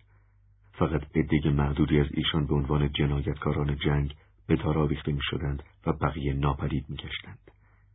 حد زده می شد که همه را به اردوگاه های کار اجباری می فرستند. قیافه های مغولی به تدریج جای خود را به قیافه هایی داد که کمی به قیافه اروپایی شباهت داشت. این اسرا عموما کثیف بودند ریش داشتند و سخت خسته به نظر می رسیدند. چشمهایشان از بالای گونه های استخوانی به چشمهای وینستون دوخته می‌شد و گاه این نگاه ها عمق عجیبی داشت. کاروان اسرا کم کم به انتها می رسید. در آخرین کامیون مرد مسنی دیده می‌شد که صورت پرمویی داشت و در حالی که دستهایش را به حالت ضرب در در مقابل خود نگاه داشته بود راست ایستاده بود و چنین به نظر می رسید که این کار عادت همیشگی اوست. موقع مناسب برای جدا شدن وینستون و دختر مومشکی رسیده بود. اما در آخرین لحظه در حالی که هنوز جمعیت در اطراف ایشان موج می‌زد دختر مومشکی دست او را گرفت. شاید این کار بیش از ده ثانیه هم طول نکشیده بود. ولی چون این به نظر رسید که وینستون به حد کافی وقت پیدا کرده بود که کوچکترین جزئیات دست دختر را بشناسد. انگشت های کشیده ناخونهای خوش ریخت و کف دست وی را که بر اثر کار سخت شده بود و پوست لطیف زیر مچ او را لمس کند. در همین مدت کوتاه به حدی دست او را خوب شناخته بود که فقط به کمک همین یک بار لمس می توانست با یک نگاه آن را باز شناسد. در همان لحظه اینطور به نظرش می رسید که رنگ چشمهای دختر را نمی داند. احتمال می رفت که چشمهای او ای باشد اما گاهی چشمان کسانی که موهای مشکی داشتند به رنگ آبی بود. اما برگرداندن سر و خیره شدن به چشمهای دختر یک حماقت غیرقابل تصور به شمار می رفت. آنها در حالی که دستهایشان در همان لحظات کوتاه در هم فرو رفته بود و در میان فشار جمعیت دیده نمی‌شد به جلو نگاه می کردند. و به جای چشمان دختر چشمان اسیر پیر به نحو غمانگیزی از میان انبوه موهای چهرهش به چشمهای وینستون خیره شده